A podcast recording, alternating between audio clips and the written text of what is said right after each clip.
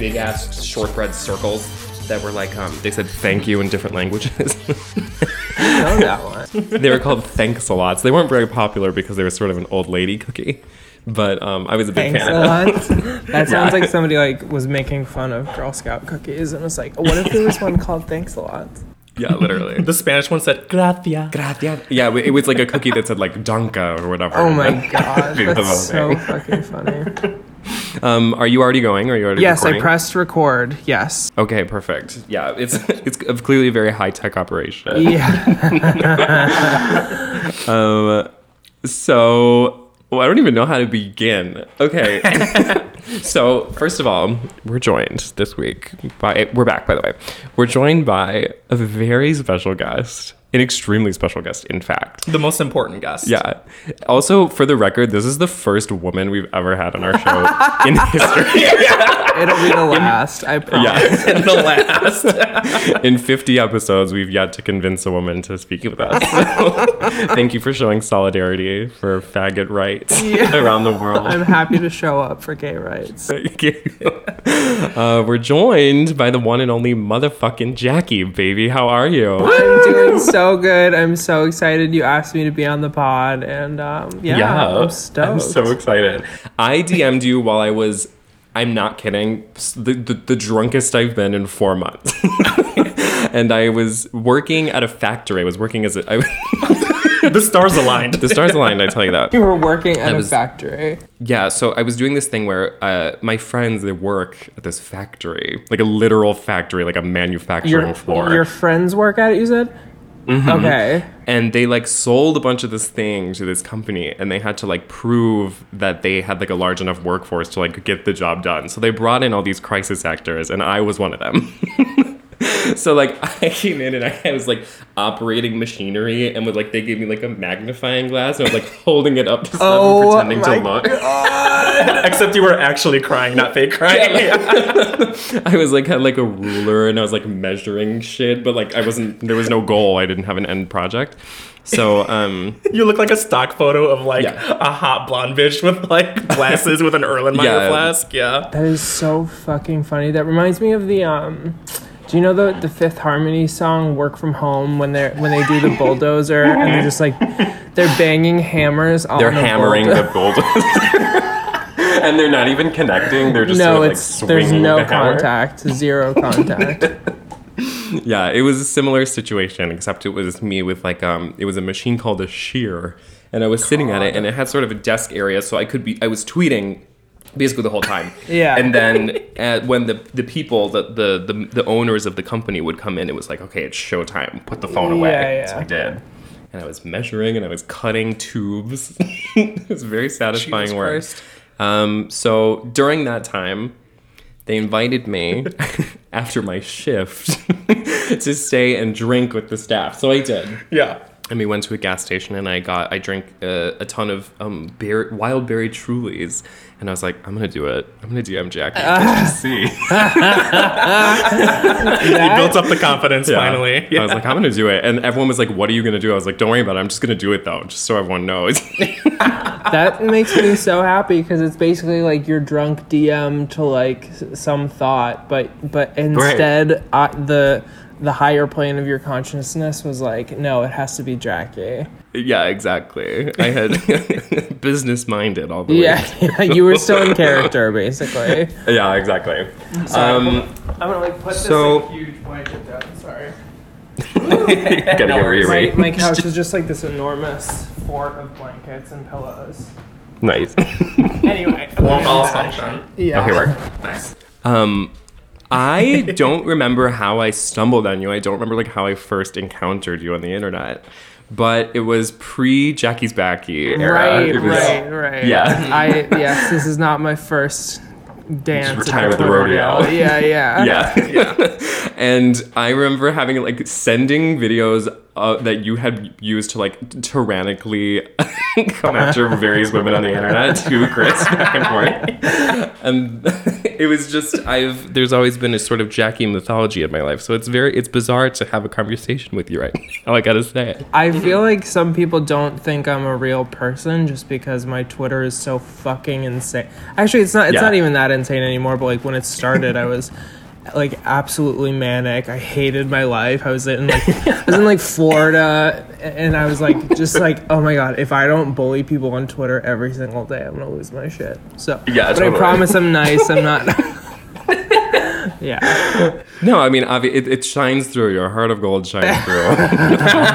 All those original that yeah, and like there was a moment, there was a day at the dawn of Jackie's Backy when the you put out a video that was like um uh all day for like the entire two weeks after this came out. I was like.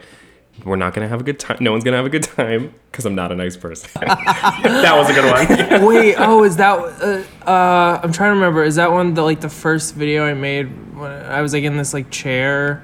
yes, you're in this chair and you were talking about um doing an enema with Pam spray, and you couldn't go to the doctor. It's not a surprise to me that I don't remember this video at all. I mean, like I Yeah. remember bits and pieces, but obviously, like It was a very impactful moment for me. So I just wanted to share your uh, the, in the various ways in which you've touched my life. I'm so happy. I really want to make like more videos. Like I don't really have that much energy during the work week to like make a shit ton of insane videos, but it is my favorite Yeah. pastime. So hopefully, Yeah, I'll, fun. hopefully there'll be more. right, yeah, it works. one of the best in the game. Yeah. We um I also I heard you on uh Ron and Andy's podcast. We're a big fan Yeah, of both those boys. that was super Yeah. fun. They're the cutest. We got dinner with Andy like a year ago when I was miserable Yeah. and working at Jimmy John's, and it was not my best self. but We had a was, good time with Andy. though. Yeah, it was mid Jackie Lorette, and it was um a very Oh. yeah complex time. Contentious time for everybody involved. Definitely. it's not exactly a. Our, the audio quality standards on this podcast are queer at best. Yeah, we, we literally try to do we try to do a fucking episode at IKEA when we're wearing masks and trying to be like undercover. We're trying to fucking record ourselves for an hour. Didn't go so hot. Didn't go so hot, but it was fun. I need to listen to that though. That sounds amazing. How is everyone's day? Let's just check in, huh? yeah. Who's who, who should go first? Well, Jackie, you're our guest of honor. How's it going for you? My day, my day is great. Um, I had therapy, which was um, productive, and my therapist says I'm doing great, so I'm inclined to believe her. Amazing. Uh huh. And she's she's so pretty and smart, and so I just like love to hear her like talk about how much progress I've made. Yeah, there's really no one better to hear it from than a, than a hot person. When a hot person thinks you have it together, I'm like, oh, thank God. Exactly, exactly. Because ugly people are like are gonna lie to you because they they just don't know what it's like to be happy. So it's, it's So just- true. yeah. Yeah, I had a therapist that looked like Barbara Walters for like a year, and it was working for me for a little because it was very like inside the actor, and then I've got over that real quick. it's just like I need to hear this from someone who knows what it's like to be tortured. Yes, exactly. I mean, like therapy, therapist chemistry is so real, and I don't think people really train you to look for it. And also, like, I mm. don't think therapists are inclined to like f- make you think about it that much because obviously they just want your business. Right. Um, so I think I think you have to be really diligent. yeah. Therapists will make it work with anyone, but I mean, I certainly can't make it work with Exactly, Most people. exactly. Like no therapist would want to be like, "Oh, like I can't do this." But yeah, you're very much correct. So Yeah. Okay, so therapy. I had Great, love it. therapy. I had a little nine to five work day, and then um, after that, I was just like watching Top Chef reruns and playing like little iPhone games and just Adorable. yeah. I just started playing that um the the game that has the heels. Oh, I've been dying to try that one. it's this horrific game where you are like a person who like collects you like add tiers to your Oh heels. yeah, yeah, yeah. Yeah. and you have to like make it to the runway at the end, but you're like, as you level up, like your outfits get more ridiculous and stupid. Like you're like, oh, I'm like a bald guy with a cheetah print tank top, and like that's your whole vibe. And as you level up, it That is gets my whole vibe. your ass gets bigger, your face gets sort of crazier. That is so funny. I'm obsessed with the like Twitter fan cams of the heel game, like Yes. putting Yeah. Roman Holiday over the. and doing it like good. so fast. it's like you get to the last level and it's just completely distorted. You can't tell what's on the string. It's like one of those like pictures where y- you recognize certain things, but there's no objects or anything Yeah, in the pictures. name one object in this thing. Right, yeah, but there's nothing. That's, that's the end of the game. You won. You won when you have a fucking breakdown. All right. Well, um, how was your day? My day was alright. my day was alright. I worked um too much, I think, because I'm tired. But What do you do? um, I am currently an account manager for a staffing agency. Oh, wait, wait. Sorry, what's a staffing agency like for like temp work? Yeah, so like temp work, temp to hire, all that Okay. fun jazz. Um, it's exhausting because I have to like play. It's like mommy simulator where I have to take care of all the employees and then get more. And all of your children are 40 all my children are forty And unemployed. um, and unemployed, unemployed, have- chronically unemployed. have medical conditions, need time off. Yeah, but it's fine. It's, just, it's exhausting. But outside of that, I've had a pretty decent day. I mean, I have a cousin that keeps sending me like updates of her like ingrown toes. So like today she like went to go get surgery. the surgery. whole toe is ingrown. Well, I mean like ingrown toenail. Oh, okay. like uh, today she went to go like get surgery. The surgery toe's on not it. inverted. And was like, guys, look at this huge needle they're about to put in my toe. And I just like I'm Ah. sick of getting the updates, but like nothing else is going on in my life. I love that. No, shit. that's So that's like, yeah. so much. I like am a huge fan of popping videos on the internet yes. and like Yup. so that I mean that's a something Yeah. to base a day around.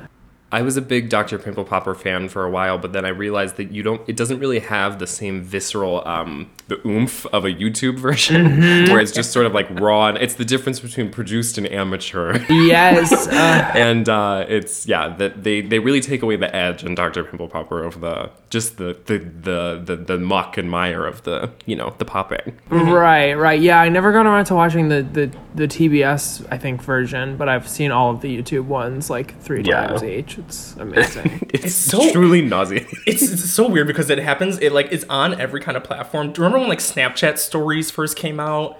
Like the like the global ones, like the news ones. It'd be like the New York Times and then Dr. Pimple Popper right next. Yeah, to it Yeah, it was like Dr. Pimple Popper, and it was like, is Rihanna pregnant? Whatever. You know, right, whatever, like, the right war in next to each other. Palestine. Watch me mm-hmm. pop my pimple. Hmm. I hate that shit. Now I'm, I'm drinking kefir, and now it looks not as appetizing. oh yeah. Wait, what is kefir? Sorry, I don't know what that is. It's like a smoothie, but it sort of has like a Jamie Lee Curtis quality to it, where it's like sort of probiotic. Um, Oh, like it's Shit kefir assistive. yogurt. Is, did I make that up? yeah, um, kefir's like it's like well, it comes in a bottle. It's like a drink. It's like sm- it's liquidy, viscous enough to drink, but it's not. um It's not really like it's not yogurt. that sounds horrible. you couldn't do it with a spoon. is what I'm saying. You can try. I hope it's good. I'm high. it's like froyo's hard. Yeah, yeah. There's yogurt, and then there's kefir. but you can feel like really skinny trying to eat it with a spoon though. Yeah. It's like you're eating like milk soup. Yeah. Yum. Yeah. Mmm. um. How was your day? My day was okay. Uh, also had an exhaustive day over at the, the tanning farm, and um, I work at a tanning salon. Oh, I think I knew that somehow. Okay, Yeah, what is that I guess- like? Well, you're white and I'm Mexican and you're darker than I'd me. be right, exactly. Yeah. Arm to arm, I'm darker. so Yeah. that's that's how it's going. Uh, yeah, race baiting is my job. It's my middle name. Jesus Christ. um, and it, it's it's a job where it's mostly like college girls who are like, uh huh, yeah, okay, right, that. The best kind. and then like gay guys of a certain age who are like you know how like a certain gay guy between the age of like 40 and 50 will literally talk to you like he's jerking you off in a park right then and there but he'll just ask you anything just like the most vulgar disgusting it's like all these people who are like every conversation you have i'm like the whole time i'm like this person's gonna molest me if i don't cut this off soon. it's very that dynamic so i had a little bit of that today Keeps you on your toes. yeah, it does. It's definitely uh, never a dull moment. I'll say that. Ah, wait. So what happened today? Did, what What was his line today? Um. Well, today he was like, "Oh, like um, I didn't see you around. Like, where were you? And I was like, well, like my, because I'm there every day. This is like however long. And I was like, my boyfriend just had surgery, right? Wait, yours. So he- this is what he said, or what's what? my, no, this is me. My, oh, okay, my boyfriend okay. just did. Yeah. And I was like, while I was at home, because I was taking care of my boyfriend who just got surgery, he goes, Oh, are you guys both bottoms? Didn't ask like how he's doing. That's so. Didn't ask Funny. anything. I was so stupid. Did- I was just like, Did he think you um, meant bottom surgery, or like just like he was like, oh, he he, got his a he, he got his ASL replaced, or, or ACL, but he's my like, oh, you're bottom. ASL. I, I tore my ASL. I did so good at speaking ASL. I tore it. Oh my God, that's so fucking funny. I'm so dumb. I tore my ASL. I tore Uh, Which one of us gets to tweet that? Me? Is it it. Right. Yeah. From here on out, we have to call dibs. yeah, actually, I just tore my ACL. Ew. um, what the fuck was I just talking about? Oh yeah, so he, it was unrelated to the surgery at all. He just wanted to know if we were both bottoms. So I was like, please go to room number seven. Thank you. And then I made the mistake of getting on Twitter and talking about Katy Perry as witness. I didn't. I didn't do it on purpose. I just replied to a tweet. I thought I was safe. Yeah. And then, But you weren't. Wait, what wasn't was your point? What would you say? Well, it? someone was like, apparently it's the anniversary of something witness related. God knows what. Maybe the hair. or maybe when she was doing that thing where she was like hiding disco balls that played Chained to the Rhythm all over the world. Um, Exciting. it was, it was something like that. And someone quote tweeted and was like, "Oh, this so, this it didn't deserve what it got." And I was like, it, I was like, yeah, like it probably would have done a lot better if it weren't for the hair, which is true because now you can't see Katy Perry without the hair. Wait, wait, wait. Okay, hair. sorry. Okay, catch me up. She had like weird short hair on the Yes. cover. Is that what you mean? Okay. This was when she was like doing like um she was like performing with Migos and like throwing up gang signs and like Yeah, like doing this whole like going on live TV with like a fidget spinner. Yeah. Yeah. So Or when like she had like Christine weird. Sydelko in her music video and like Right, right. Around this yeah. time. Like it wasn't. It wasn't even an aesthetic. It was literally just a collection of disparate images. Yeah. And she Yeah. was like, "Oh, like all of these images have cultural relevance, so together they must make an aesthetic." But it's like, Yeah. the aesthetic is you just being a vacuous person. Right, Right, exactly. Like She rolling like, around looking like a fool. It's gonna be like Yeah. Space Jam, but it's gonna be like a meme about Space Jam, and like I'm gonna have like a Doge head and like walk. You know, oh god, it's She's fucking so stupid. fucking vacuous. I'm not a fan. I'm uh, what was uh, the Teenage Dream album was like. I mean, uh, you you can't get better than that. And it's no, so- get better. one of the most flawless. She stuck the landing every t- every single every single song. And this is what actually annoys me so well. Like th- this is actually my exact thoughts on Lady Gaga. Is some stars will make a perfect pop album, and then for the next like three to five albums, they'll feel so guilty about how manufactured they made that perfect pop album that they'll try and do really quote unquote smart pop or like Yeah. really like genre based like like intelligent authentic, yeah. Exactly, and it's but it's like none of you are smart enough to be smart. Like Lady No. Gaga's like Fame and Fame Monster. Sorry, this is me just rambling because this I think about this like every three days about how mad No, I get about Lady Gaga. here's your time and place Yeah. to ramble. We're God giving damn, the mic let it you. go. Yeah. Like Lady Gaga felt so bad for how good the Fame and the Fame Monster was that ever since then she's been trying to prove to everybody she's not just like this like vacuous little like like pop girl who like wears like sunglasses and like like dresses in glitter, but like she actually the thing is she's not smart enough to be smart, but she was smart enough to do that like dumb pop really intelligently. Like she brought like interesting production and songwriting to it, but like she she'll never be able to let her guard down again. And like Chromatica was as close as she got to like you know approaching that kind of Yeah. dumbness, and it was like okay fine, but there was still so many walls up, and her trying to be like referential, and it's just like. I don't know. It, So it- stupid. I, I just I, I lament it because we lost a great pop star to, to Yeah. unconfidence. Mm-hmm. completely and i mean like the biggest thing is that like i think she doesn't quite understand like what makes her so good and like i think like the the basic premise of a good lady gaga song is it has to be built on a foundation of the stupidest shit you've ever heard Precisely. if you Yeah. can build off of that which she was amazing at doing then you can spin fucking gold. But when she thinks that she's like, well, like people want to see the real me, it's like, no, no one wants to see the real you. It's like when, like the 911 music video, like she was trying so hard to shoot for something so like poetic and like deep, and it was so like stupid, dumb, obvious, and like which made it not interesting because the song is like fine, but like Yeah, it's she just, just, is like, like, an idiot. it's a case of like not being in on the joke of your own like career, which is like Exactly. yeah, like the essential function of Lady Gaga. Like you don't even get, and you are Lady Gaga. yeah. That's so well said. I mean, I think self awareness is literally the top skill that any artist can have. Like, Yeah. it doesn't matter what you do, but if you know what you're doing, you you can just do it so much better. I think. Yeah.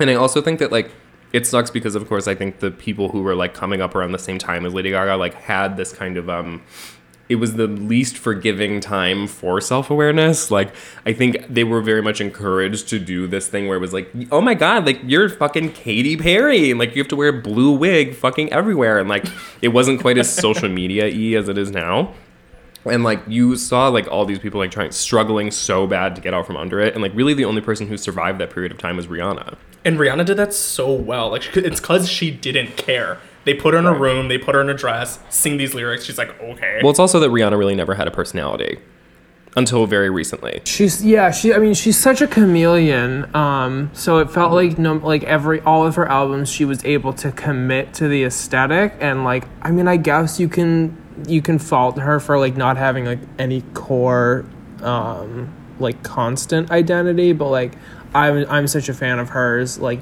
and even Yeah. e- even like her even her like weird eras like I was not really a fan of the rated R or not even really the loud era either but like it was all just like but it, I, I appreciated it all um she just has this kind of like i mean like her her core constant is like weed.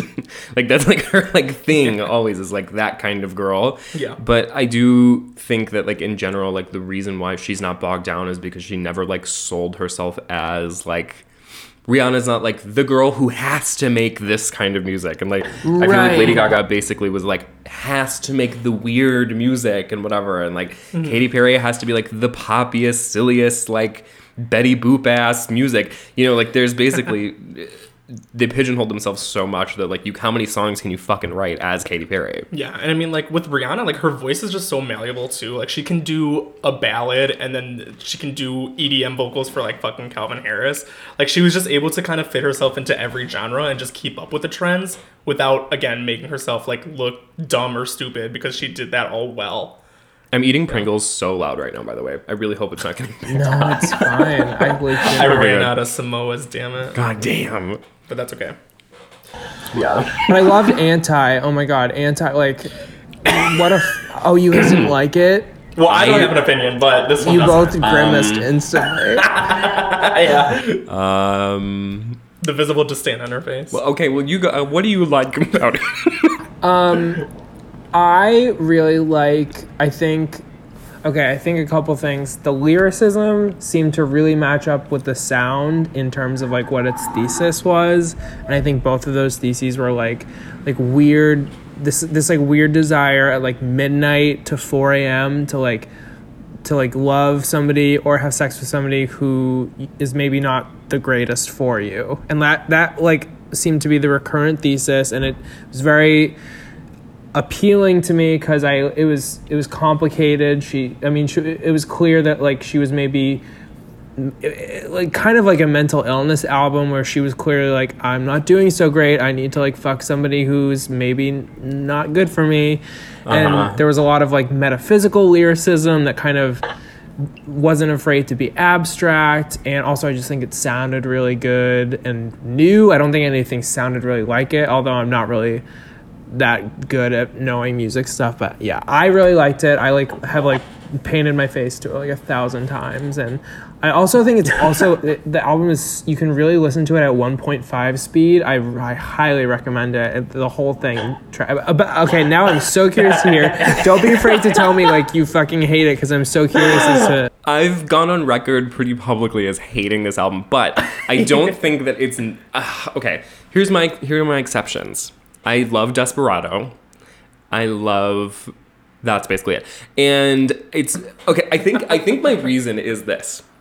this was right around the time that it was like a lot of sort of like horny R&B people were sort of starting to sprout up where it was like the cottage industry of like Kehlani and like Jhené Aiko and all these people who were like oh like fuck jams about like marijuana and like I'm drunk and whatever like you know like very like oh my boyfriend smacked me around music and like you know Sure, whatever sure. and I think it was maybe kind of a casualty of that because I think when I first listened to it, I was like, this is like Rihanna do like maybe cashing in on like a moment, but like she did it better, but like still it just didn't seem that like, conceptually interesting to me. Mm-hmm. And but I think really the biggest complaint I had was that people were start trying to call it like a cover to cover masterpiece Yeah. around the same time that people were talking about like lemonade and like Oh yeah. it was this thing where it was like everyone was like sucking Beyonce and Rihanna's dick round the clock, and it was like Lemonade and Anti or like the out like and Yeah. like I've just never seen Rihanna. I guess as like a non-singles artist. Like I've really always enjoyed like her big hits and stuff, but like Yeah. a Rihanna deep cut has never really spoken to me. And I think to me, I think Anti comes off as um maybe an album full of Rihanna deep cuts. Also, I hate Needed Me. You need. Yeah. Is that the same song where she great. says, "Didn't I tell you I was a savage?" Karen.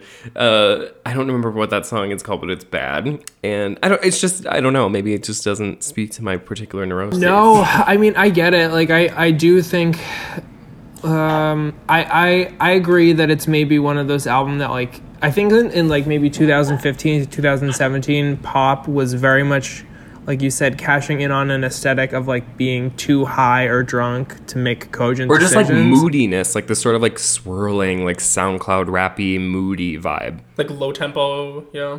I don't know. I, I yeah, I, I can totally see that, and I also think like anytime an album is lauded as a masterpiece, like unless it's like actually a masterpiece, like you're just gonna have a. Yeah. It's not gonna hold up for anybody because like when people call something a masterpiece, they're they're calling it that from like maybe like the five to six vantage points that they have access to whereas like for any album there are like maybe 18 different things you can do right with it so i mean i totally get it I also think that like it's an album that's probably best enjoyed by having had years of like being invested in the cult of Rihanna. Like Yeah. if you loved Rihanna, like you probably really like that. I I have so I had this boyfriend. This is just a tangent, but okay. So I was. this. this is probably this is a mean story to tell. It's Do it. Dude, I'm, God, getting, I'm getting more and more excited. okay. I'm just gonna now. I'm just gonna tell it, and then I'll decide afterward if you guys need to cut it out. Eh, Okay. So Listen, So- this is a safe space. this this boy this boyfriend of mine, I don't really feel bad about this because he was kind of mean to me, but he really loved Rihanna. And when I say really loved, and this was during the loud, or I think loud to maybe rated R, like he was a Rihanna super fan. He had the R tattoo from our album cover tattooed on him. Um, It was serious. it's like serious and he would you know he talked about how important he was to her uh, he, uh, she, he, she was to him. no, he, he so was important not. to her. so in Yeah, beyond not. Rihanna fucking loves me. Rihanna loves this random junior at Sarah Lawrence College. I just like, um, I just never bought into the the fantasy that a pop star could save your life, and like I think that that's a lot of like. I mean, if that's true, like that's amazing. I, I mean, I think therapy and medication are like really good alternatives if you haven't found the right pop star to save your life. um, but this was kind of his narrative, and I think one time, I, I, I guess I didn't take it seriously enough because one time I texted him, I was like, "You make me feel like the only girl in the world," and like I was trying to be cute and funny, and like that's Yeah. that's funny, and like I, obviously like this was like a month after dating him, like obviously I didn't feel that way, but I was like, "Ha, like Rihanna, like see, I get what your I get what your interests are," and then um, he pulled me aside and he was like, "That was really not cool." Rihanna is really important to me. That was a really low blow sort of joke, and you really can't do that. and, and anyway, he broke up with me like three weeks later for being really dumb. My god, that's so annoying. That's like, yeah, me telling my boyfriend that Nicki Minaj saved my life, and then one day he texts me, "Pull up in that monster automobile, gangsta," and I'm like, that's not funny. You're like, you don't understand. This is like quoting the Bible. right, Roman. Okay, Howard is serious. what Yeah. saved your life? Like Pon de Replay, like you're fine. right, yeah. I will argue that "Where Have You Been" by Rihanna is one of the best songs ever created. Rapturous. You're like truly, I owe her one for Yeah. that. Yeah. God, God, Jesus will return to Rude Boy. yeah. Oh, Rude Boy was so good. Rude Boy was good. Yeah. But anyway, yeah, he like broke because this was like I was I right as I started college. I started college at 17, and he was a junior at like 20, 21, and he broke up with me because like I wouldn't. I wasn't smart enough to like hold a conversation with him, and like he like he told me that multiple times, and I was like, okay, and I just never did anything about it because like, what is a oh seventeen year old supposed to do? Like, be like, okay, I guess I'll just like get smart and learn how to talk to this older boy. So then he started like having his friends talk to me, be like, like Jackie, you need to be smarter when you talk to Zach and like have more deep intellectual conversations. And I was just like, This is so brutal. Holy shit. he was So weird. not a great boyfriend. He was actually my first boyfriend. So first boyfriend was around a boyfriend. So anyway, I think Rihanna boyfriend. I think it's fine. Setting the bar high. I didn't identify him in this. Well, fuck. I did say his tattoo. Let me think about it, but I can slice the tattoo note. yeah, it's a really good account though. I'm not gonna lie. I mean, like, I, I don't think I've ever really met. I don't think we've ever really encountered like a diehard like Rihanna fan. What do they even look? I, I don't know what Where they- do you look? Nursing I- school? Probably. what? What does, does she, she have a a name for her fans? She doesn't really have a kind of personality cult. The Navy. Oh, yeah, but those aren't Navy. like the 'cause she Navy was aren't really Battleship, the movie. psychopathic, like you know, like No. little monsters and whoever. Yeah. They had um I don't I, we had like a whole bit about this where we had tried to figure out why they're called the Navy. I don't know why they're called the Navy. She was in that movie about the Navy. Battleship. Battleship the movie. because of Battleship the movie. You guys didn't know Battleship was so far into her career. Like I did. was it? When did Battleship come out? Battleship was like well into Rihanna-ness. Let me figure this out. I don't think so. Cause like Yeah, that's. I remember thinking that too. Like she developed the name like five years in. I think I'm almost positive this is. the Navy. I need to Google this. Battleship came out in 2012. Rihanna had been around Yeah. far longer than that. Yeah, Rihanna was on for around for a little bit. I feel like someone explained why it actually is, and it's a really stupid reason. The Navy. I think that was Okay. me five seconds ago when I explained it very. yeah, yeah, that was you. Yeah. The Rihanna Navy. Well, I mean, you survived your Navy boyfriend. You can say you're a military wife. I am a military wife. I and instead of getting Military married, I just teased my gay husband who never went to war. Uh, well, um, I don't even remember why we got to there. Oh yeah. So um, I the reason that I was having an interesting day before we came to this point was that I decided to comment on Witness, Katy Perry Right, in right, right. context. Yeah. Why did we get here? I don't know. shit. All right. And um, uh, I said something to the tune of like, "This would have been a huge album if she didn't have the hair." But even when she wore a good wig, you still thought about the hair. and someone was like, "Motherfucker, you look like this." And they took a picture of the mean receptionist from Monsters Inc. next to my. So mean. I know. And they put it next to my face and said, "This is you." I was like, "Okay." That is Sometimes it'd be those kind of tweets that really do tank your day. I'm not gonna lie. Like if someone said Their it, name was Declan. Oh, I was so mad. Isn't and then all the these little of the girls. rece- no, it was Roz. Roz was the receptionist. If the receptionist from Monsters Inc. was named Declan, I'd kill myself. yes, and then like all these like little girls were like, "OMG, Declan, I'm dead." oh my god, all these like fucking like K-pop anime obvious, like whatever. yeah, it was all um, Katy Perry, Bebe Rexha hybrid stan accounts. So I provoked that corner of the internet. I recently had a uh, falling out with uh, the Shawn Mendes stand corner of Twitter.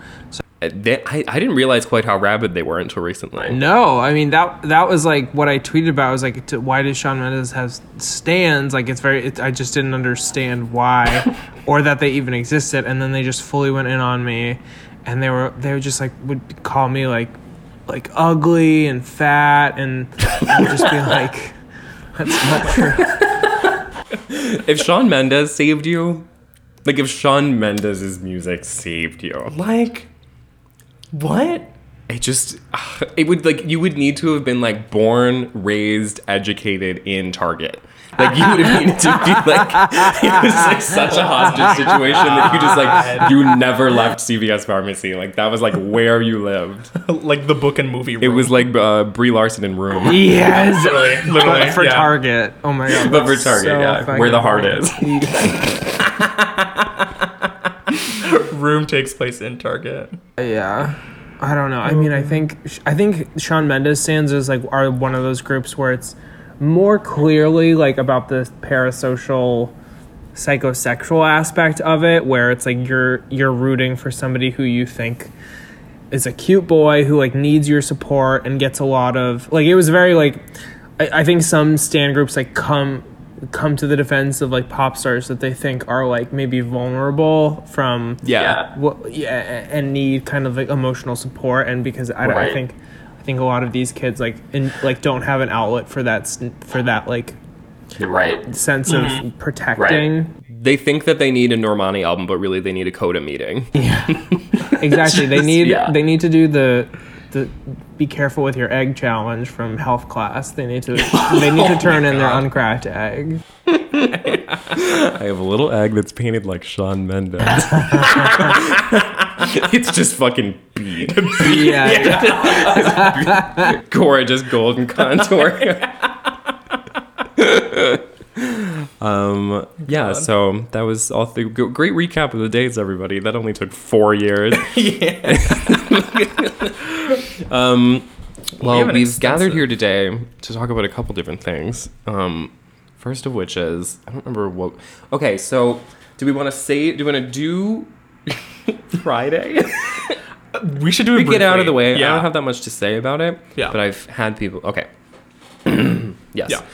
So today, uh, a, a young lady, a talented young woman named um, Rebecca Black. Yep, she just ran away from me for a moment. Rebecca Black. she put out a remix on the 10th anniversary of her uh, hit single Friday from back in the day, which was widely agreed upon as possibly the worst song ever written and recorded. like globally was known as like the worst song ever. I think. Can you think of anything worse? Happy by Pharrell. Happy by Pharrell, I would say give gives Friday a run I for its didn't even. money. I didn't even think about that at all. I did, yeah, that's a great answer. I, I love that. yeah, I pretty Mm-hmm. much can't think of anything else. I um I would have said moves like Jagger, but then with that new tweet, I feel like the one that she says Christina came on this bitch mad as nasty hell. as- Bad, nasty and gross. She was pissed. She came out swinging in the booth with this one. She said you got one take. She had to feed her family.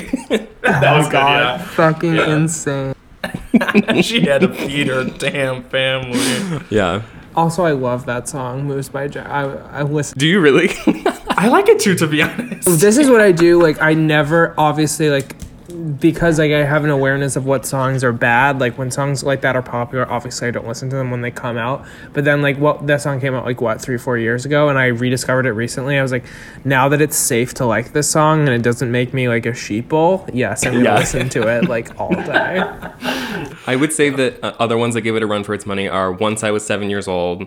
Oh My God, I also loved that song at one point.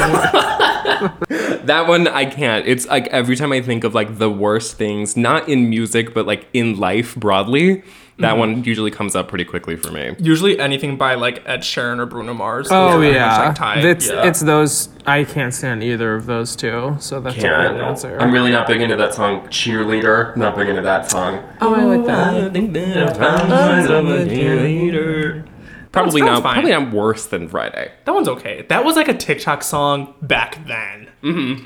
Yeah. That's a good point. A Yeah. musically song. A musical.ly Um, yeah, a song. music, yeah, a Vine song. Mm-hmm. But yeah, Um, okay, so happy. Nope. Friday. Friday. Um, it was remixed today on its 10th anniversary, and it f- the re- the remix features okay. It's produced by Dylan Brady of 100 gecs, and and it features none other than uh, Big Freedia, Dorian Electra, and And 303. and 303. So it's, Um, a, it's a smorgasbord It- of uh, yeah. fun. So Talent. it features a couple new special, yeah, great Talent. talent across Yeah. the board. Just we gathered across the artists that represent us, and we put them all together in a in a music video with like a real fast car and like um what are the what are the faces? like really old school, like like template memes, They're not a Wojak. They're, Like, they're pro- like- they're proto Wojak, and they like are the troll called- faces, Troll faces. troll faces. Yeah, yeah, yeah. Right? Yeah. Right. That's it. Mm-hmm. like ifunny, lol.com, like that bullshit. What did well, we what did we think of this? Jackie, have you listened to it? I did. I watched the video twice in preparation. Oh. I had to do that too. I watched the video twice because I just had to. I, I really had to. You had to go back for more. You just couldn't get enough. I oh, I have so many thoughts. Um, so I don't think that the the remix was that awful sonically. Like I think that there were some aspects where I was like, okay, like I could maybe listen to this. I just think that there was like weird like drum and clap beats throughout that like really haltered. That's not a word. Halted. hal- halter top. Yeah, my it haltered. It really haltered. Yeah. Yeah. added a Yeah. halter. It haltered. Yeah. but it was like like it was, it was like really nice like fast synths and then it was just like the the the drum line would like cut the kind of inertia of the synths and so I was like okay I can't actually like rock out to this because it's Every time you get into the flow, it was like over. exactly exactly but I liked the synth part of it okay whatever it was fine obviously one of the worst songs ever and um the one of my big takeaways is that I hope Big Freedia got paid for this. Like, and I think Big Freedia elevates literally at anything she's in to just like automatic art. And like, even her verse was like really bad and weird. And even though her like voice just is like amazing and I could listen to her say anything, but she was like, let your Yeah. freak flag fly on Friday. She was, she was like, F, I think her line was F R I D A Y. Come on, girls, let your freak flag fly.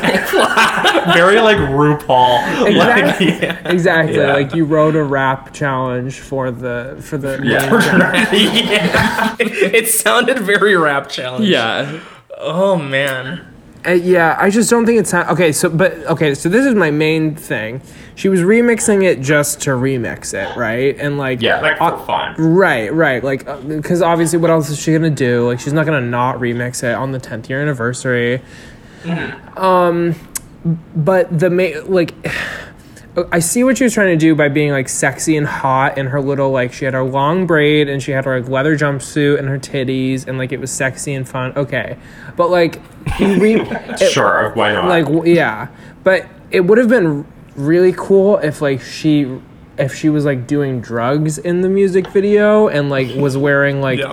um like really even sluttier clothing because then it's like oh like the Friday girl is like like like a horror. exactly Yeah. that would have been Yeah. fun but this is just adds nothing to the conversation. Yeah. Instead of this like weird like cybernetic goth thing, which was just like kind of dumb. Like, I don't know. I And also don't- like yeah.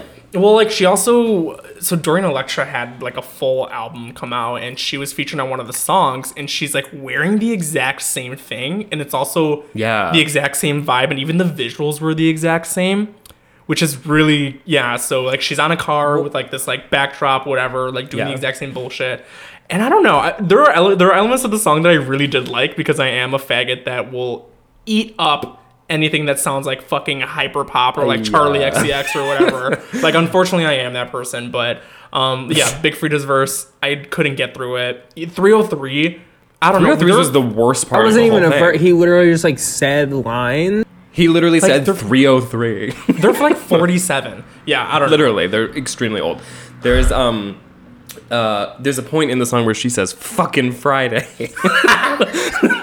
Just so um God. that's how she's demonstrated her growth. Right. I She's think like- most effectively. It's like the like the deal Friday, like Friday deals. It's like it's fucking Friday. fucking Friday. um, I I kind of found myself hoping that this is sort of like the logical end of like the whole like hyper pop like joke thing where it was like this whole like nostalgia baiting like in humor shit where it was like, oh, like we're gonna like like there's that other song that 100 gecs made with 303, which isn't the worst song in the world, but it's I just like it, like yeah. low hanging fruit. I feel like in a way where like like okay, here's what I wish. I wish maybe that she'd made just a new song that maybe referenced Friday or like did the chorus like for a 2nd Mm-hmm. and then like didn't do like a cover of Friday but like threw in Dorian Electra. There's a cop going by because of my my hate speech Yeah. against, I mean, against Rebecca Black. they heard you talking about 303, girl. yeah, We're they coming for heard you, bitch. Um, it was like this kind of thing of like, like okay, like referencing 303. Like okay, like the reason people get on 100 gecs for being like, well, it's like bad, like it's like supposed to be bad or whatever. But like even though they like use hated genres, like they use like ska and dubstep, like they're not literally like ripping off Skrillex and like ripping off ska bands or whatever. They're like it's used in a way where it's like you're referencing it in a way that's supposed to be like listenable and good. Mm-hmm. And to me, like Friday in and of itself is just not worth listening to. And even if you spruced it up to this point of this like super like hyper poppy thing, I just it, it doesn't become a better hook. It doesn't become like better all of a sudden. like it was so disappointing the 30 seconds in where it literally just felt like it was a sped up version of friday with like another beat to it because i think like everyone that was involved with this it just felt like like a group project of like people just wanted to do this i mean she it also dropped, felt like, Dorian Electra probably masterminded it. yeah doesn't seem like I liked her voice. I, or her verse. She sounded she sounded pretty good actually. I thought. It wasn't I like, yeah. like the verse that she has on Dorian Electra's song is good, I think, and I think she has potential to maybe like revamp her music career if she wasn't being so I like hate the way that Dorian enunciates. Like the like this kind of like weird like warbly like, vaudevillian like haunted thing. haunted mansion like Eddie very Murphy. haunted mansion. Yeah. I can't with that. I really, this like we're like singing like a ghost, like a spooky ghost. Like I don't want to hear it. It's not interesting to me. Funny. Yeah, no. So I think with Friday, the original video, like I think it was obviously like a huge part of the appeal was how like bad and cringe the song was, but it was it was also like we were we were watching this like poor young girl like trying to make herself a pop artist, and that was like Yeah. part of the Schadenfreude of it, if that's even how you say that word that I only ever read. Um, but so I think this version did the same thing because it's like this poor girl who like uh, she's probably very talented, has a ton of potential, but she just she just doesn't have anything to er, that she's brought to the table. She's just desperately trying to be Totally. relevant. Like it's it's literally the same thing except It's a repeat, except it's her trying to do hyperpop. exact. I mean, she's she's doing exactly what she did in 2011, which is do what is most popular, but bring nothing to it. So in in Right. a way, it's kind of like tragically beautiful, and like when you like step back, but the song isn't. But the narrative of Rebecca Black, I think, is one that I think the you could- poetic justice involved. yeah, is you could teach it in media mm-hmm. classes. Like I think.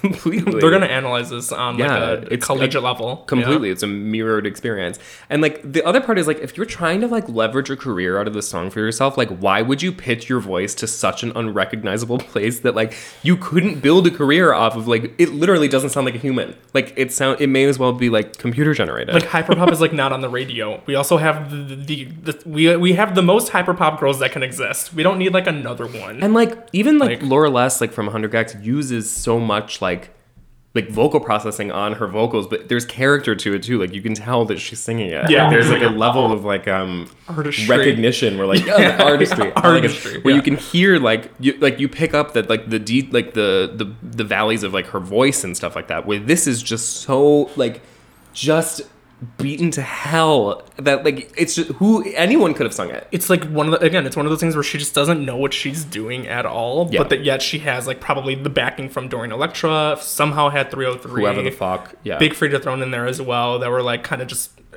there, and then just threw her in there as well. And it just it doesn't sound great. No, it would have been again. great if she kind of did like a really slowed down like sex song version of it and like had like I'm thinking mm-hmm. like in the style of like that the Crazy in Love remix that Beyonce did for I think Fifty Shades of Grey. I where was it's like, thinking that. Mm-hmm. Uh, yeah. Uh, uh, but she was like, "It's Friday, Friday," Friday. and just like a really sexy black and white video. That would have been fucking hot. Like, Yeah. absolutely That would've good. absolutely Like What she went fuck? she went full like Lana Del Rey with it. Yeah. like Rebecca, call us. Yeah, oh, I would Fire your kill management. for horny Rebecca.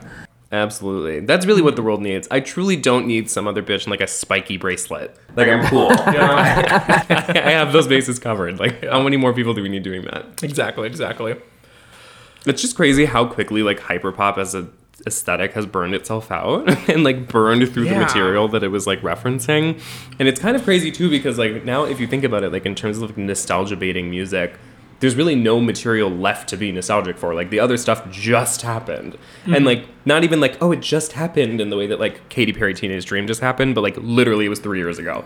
So like there's not it's hmm. we it's interesting to see it sort of folding back in on itself where it's like I don't even like what else is there really that's like cool cool scare quotes to reference in this kind of context, you know? I think that's an amazing point point that the nostalgia machine is going to wear itself out because there are literally no more eras that the the current young generation has to ref except the only thing is like if you see it like I, I I don't I don't really listen to I guess like the pop songs that Gen Z does but I know on like TikTok like they'll do like like versions of songs or whatever or like remixes for songs that are like two years ago three years ago five like like not just like uh, sometimes it's like oh like skinny love like you did a skinny love remix but then sometimes it's literally like um like that's like you were saying like the cheerleader song or like songs from like two three Yeah. years like it's the i think the And they'll do like a chill lo-fi beats to beats to study to remix of the song. exactly yeah, or yeah. like an acoustic song something like that Yeah. so it's like i think if you were to graph like the the points on, like on a graph between like how many years went by between the like because we we kind of started with like late 90s and then did aughts but now i think we're we're referencing faster than ever after the original Yeah. Yep. Exactly. And it's crazy. Like people, like I mean, just the ways in which people like I, the mashup point is really good of just being like this whole idea that um songs that were meant to be these like club bangers and whatever being turned into these sort of like sleepy renditions is kind of like you it, like the way the how quickly it's being burned out is the reason why there's kind of nowhere to build off of what the whole hyperpop thing is is because it already was like ironic and whatever in of itself to begin with. Mm-hmm. But like I don't know, like with like like Sophie wasn't really referencing anything, which was why like it was weird to see her get lumped in with like hyperpop stuff when she died.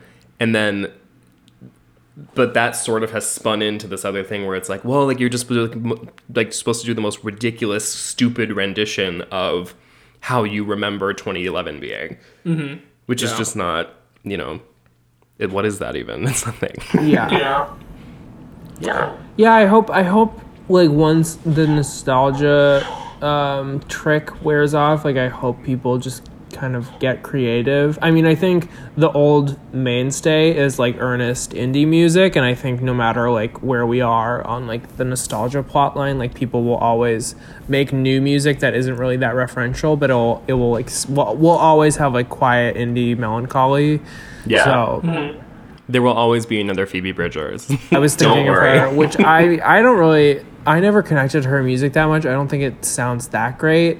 She's kind of annoying on Twitter, but I Yeah. am happy that she's probably rich and Good for her. Yeah. yeah, and I have no hate to the Phoebe Bridgers fans. Um, I'm just very particular with like what kind of like sad songs I like jerk myself off to. And I, I Yeah. Yeah. She doesn't really cut it for me. I'm not into the whole like snarky dyke thing, like the whole kind of like just like mm, whatever, like the like the, the snide Twitter presence mixed with like the way that like lesbians are obsessed with her, just kind of um doesn't speak to me. Yeah. doesn't get it to the heart of my my vibe. Yeah. I see. I mean, it, it is very strange to like see like a celebrity kind of be um, fluent in like Twitter snark. It's kind of feels like illegal almost. Like, okay, you're Yeah. famous. Do you really need to be on? Tw- like, why are you on Twitter still? Like, Right, go be Phoebe Bridgers. Like you, lit- like if I was on SNL, the last place I would be is Twitter.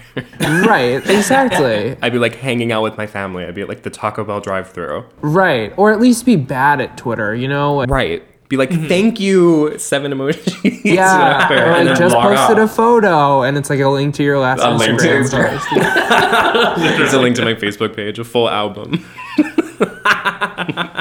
I don't know. Yeah, I like Snarky Dykes as like In general, as a yeah, theme. as as like in a sexual and romantic way, but just not. Yeah.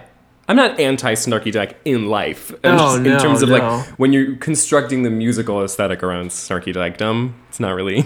I, all I mean me. is like snark is really hard to do as a public persona. You have to be Yeah. so good at it. it just comes off as um kind of, almost like mocking in a way like after you hit a certain uh, income threshold Exactly. Ex- That's that's it. It's because you after a certain income threshold, you don't have as much um, uh, footing. Uh, To like like oh like what are you pissed off about? Like you could Right. literally buy like three like giraffes Of giraffes. anything. Yeah. Yeah. like oh like that's annoying to you on twitter like go on a yacht right now Yeah. Go yeah. anywhere, Turn off. literally anywhere Yeah, yeah. Turn off your phone. Yeah. right like buy the building next to you. i'm sure you love what's, what's behind it Buy the building next to you is so funny. Literally. Um okay well that's i think we've basically tore uh, tore up rebecca rebecca black's chances Yeah, no, we dissected that yeah real good. let us know when you're ready to come back and be a whore Yeah, exactly. like round one. yeah I, one strike that's fine you have a couple more chances for me i'll check it out next time but Yeah. you know maybe don't do friday again i feel like we've been there Yeah. she also put a song out a couple years ago called saturday She did. Shut up. Yeah, and it was better. yeah, it's way better than Friday remix. I was Saturday. oh, I was really rooting for her because I saw her on like a voice talent show, like as a contestant. And, it was, and her whole narrative was like she did Friday, and now she's trying to make it for real. And I was really rooting for her. I don't think she made it very far. Like Yeah. she, She, she, seems this, perfectly sweet. she wanted this whole rant about like how that uh how Friday like ruined her chances. No producers wanted to work with her. Like it fucked up her career. but even So if why you're are you, like- nine, even if you're nine, you knew Friday was bad. She wasn't nine. How old was she? She had to have been like Twelve, even more. Sixteen. You, ha- I had, you, you know, like you can have a music taste when you're twelve, where like you hear Friday and there's no fucking way you don't know that that's bad. I had a music taste when I was nine. Period. Yeah. Yeah, right.